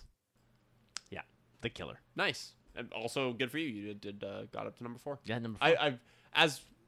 I wouldn't have been surprised if you predicted Across the Spider-Verse should be your number one. But yeah, but I had it as my most anticipated, so I wanted to have two different ones. Yeah, for sure. Yeah. We also had, before we get into ours, actually, no, we can do ours. Do you want to do ours? No. Before we get into ours, before we try to predict our number one, we actually last year decided to try and pick some of the PFG's number one films. Oh, nice. So starting with Wes. We predicted Wes as number one. We couldn't decide, so we allowed two. We predicted Oppenheimer and Killers of the Flower Moon to be. And sorry, it wound up being Oppenheimer was 9. Yeah. Killers of the Flower Moon was 4. His actual number one is Spider-Man. Right. Okay. Jordan, what do you think we predicted her number one to be? Barbie. Correct. What was her number one? Barbie. Nailed it. We predicted Mushy's number one film to be Guardians. And we weren't far off, honestly. It was her number two. Yeah. Yeah. We're fucking great. Yeah. Her actual was Oppenheimer. Okay. Rachel, do you remember what we predicted? Little Mermaid. Yeah. Didn't even make her list. Yeah. And then we did predict for Abby, who didn't submit a list. We predicted Abby's number one to be Elemental. We'll have to figure out if that was the case. I'm going to guess probably not. Yeah. Are you ready to predict what your number one film of 2024 is? I'm considering calling an audible and switching it from what I have written down. Yep. No, we're going to go bold. Barbie kind of worked out. Like, I came close on that. That's okay. Just a director that I trust and a project that I'm kind of interested in. Cool. And that was Barbie last year. All right. So we're going to go with Nosferatu, with Eggers. Nice. Yeah, he has not had a misstep yet. Northman was a 4, Witch was a 4, and Lighthouse was a 4. He's been really consistently good so far. And those were, like, good 4s. Okay. He's been really consistent, and I trust in him. So here's hoping. Don't let me down. Nice. I decided to take a complete flyer on a movie I didn't even know existed. Oh. I was just going through the schedule, like, what's coming out this year. So I saw a film starring two movie stars that I fucking love. And the last time that the two of these guys were in a movie together is a trilogy of films that I love. So I'm taking a chance. Made by a director whose films I enjoy. This movie is called Wolves. This movie stars George Clooney and Brad Pitt. This is directed by John Watts, who made the Spider-Man films. Right, okay. This movie is about two lone wolf fixers who are assigned to the same job. Hmm. This sounds amazing. So I'm taking a flyer on a movie I've never heard of to be my number one film of the year. That's sweet, man. I love that. And you know what? Clooney and Pitt is a safe bet. Yeah. So I hope you're correct. Actually. Me too. Because that means we got a great movie with George Clooney and Brad Pitt this year. Yeah. So and that benefits me too. Yeah. I took a flyer on a movie I hadn't even heard of until 2 hours ago. Nice, man. Yeah. Okay. So to continue a new tradition, you and I, prior to recording, decided to predict what some of the PFG's number one films of 2024 are. Do you want me to read them? I guess I'm the only one with the list, so I'll read them off. Sure, why not? Okay. So for Wes, actually, you can say this one because you pronounced it better than me. For Wes, we predicted... I actually don't remember. Hold on. Joker. Oh, yeah. It's Folie à Deux, I think. Yeah. So we're thinking Wes's number one film of 2024 will be Joker, Folie à Deux. Sure. Okay. I mean, I don't speak French. So I assume that's. I am dreading that movie. Yeah, Joker was a 3 for me. I'd be lying if I said this was among my most anticipated. If this is in my top 10 next year, something has gone horribly right. Yeah. Duncan. Do you remember what we predicted for Duncan? God, I have the worst short-term memory of all time. No, I don't. All good. Deadpool 3. Right. Yeah. Deadpool 3. Mm-hmm. Easy one. You should be able to remember Jordan's. Yes, because it is directed by Bong Joon-ho and starring Robert Pattinson. Yeah. So Mickey 17. Mickey 17. See you next year for Jordan's number one. Yep. Oh, wait. Let me see if I can find this. Hold on. There is another one. Let's see here. Let's go here and here and here. There it is. Pretty sure it's coming out this year. It is called We Live in Time. So I'm going to add this to our list. because, and you'll know why as soon as I tell you who the two stars of the movie are, Florence Pugh and Andrew Garfield. Yeah. That's a good pick. So yeah. We're hedging our bets. We're putting in two for Jordan. Yeah. I still feel pretty strongly about the Bong Joon-ho movie, but yep, that's a good backup. I remember I can't remember, I was listening to a podcast, they mentioned that movie, We Live in Time, coming, and I immediately texted Jordan. I'm like, have you heard of this? She's like, oh, yes. For Rachel, we picked... sorry, I just navigated away from my list. No, what did we pick? Mufasa. Oh, yeah, King. Naturally. Yeah, because she loved the live-action reboot, right? Yes. It was like your top of the year, probably? I bristle at it being called live-action. The air quotes live-action. Yes. The live-action that is all CGI. Yeah. Yeah. Yep. For Kyle, we're still getting to know Kyle. Yeah. So we took a flyer, and he's got the same one as you. We picked Nosferatu. Yeah. See you at the theater, Kyle. Yep. See you in the winter circle next year. And for Mushhead, I picked a movie that Sam didn't even know was coming. Yeah. It is The Lord of the Rings, The War of the Rohirrim? Rohirrim? Sure, I don't know. Okay, I have not watched any of the Rings of Power. Okay, so I don't know. I've not really been connected to this franchise. The Hobbit kind of lost me, honestly. Okay, so I'm taking a flyer for Mushy. I know how much the Lord of the Rings movies mean to her, so I figured a new Lord of the Rings movie might be the top of her list. So we'll see how we do. Now, Oh, you know what? For some reason, one of the sites that I used to prepare for this had Beyond the Spider-Verse as like an anticipated movie this year, but you're right that it's coming out. It's going to be several years for that, right? Like it's not like they made it alongside Across. And, correct. Okay. Cool. Yeah. Just making sure. If any of the PFGs or if any listeners would like to try and take a guess on what Sam and I's number one for 2024 would be, let us know. I would love to know. Love to know. Yeah. Then you'll have bragging rights. Look into my soul. Tell me what my favorite will be. Convince me that free will is an illusion and that all my actions are predetermined. Wicked. That wraps up our top 10 of 2023. Sam, what do we got going on next week? We have a guest next week. Oh, yeah. We have Whittle Baby Wesley. Whittle Baby Wesley. I'm sure he loves that. I'm going to refer to him that all next week. Yeah, Wes is coming on for Kundun. Yes. Martin Scorsese directed film, getting back to 1997, I believe. A movie I have not seen. Yeah, nor have I, obviously. And as per tradition, Sam hasn't seen a movie. He gets to guess the plot. Yeah, so I do know that this is about the Dalai Lama. Okay. I know that much about the film. Okay. What exactly it is, I think there's a child on the poster. Mm-hmm. So I'm going to say it's probably about the selection / discovery, I think it's called, process of selecting a child to become the next Dalai Lama. Okay. I think it's going to be about that process, about the current Dalai Lama that we have. Okay. Since I've never seen it as well, and I don't know much about it, I'll give my guess. I'll make it simple. I know it's about the Dalai Lama, so I'm going to guess it's about the Dalai Lama's early life. Yeah. Right. Okay. Let's see how right we are. I'm very, I'm looking forward to it. I always enjoy it when I get to review a movie I haven't seen. So, please remember to rate, review, and subscribe to us on iTunes. If you give us a 5-star rating, it does help increase the profile of our podcast. We would love to get some more listeners. We would love to grow the podcast, and that's a great way to do it. If you're ever talking about podcasts with your friends, just give us a little mention. Just say, hey, my buddy's got a podcast. Why don't you give it a listen? We'd love you for it. You can also give us a rating on Spotify, which I'm sure helps us somehow as well. Probably. You can follow us on Instagram and Threads at Sam_Manny_movie. You can follow us on Facebook, which I need to post more on. You can email us at SamMannyMoviePodcast@gmail.com. You can follow us on Letterboxd at Manny42 and Sam Reimer, respectively. For the Samuel and Manuel Movie Podcast, I'm Manny Manuel. What if this is a past life as well, and we're already something else to each other in our next life? Who do you think we are then? I'm Sam Reimer. Adios.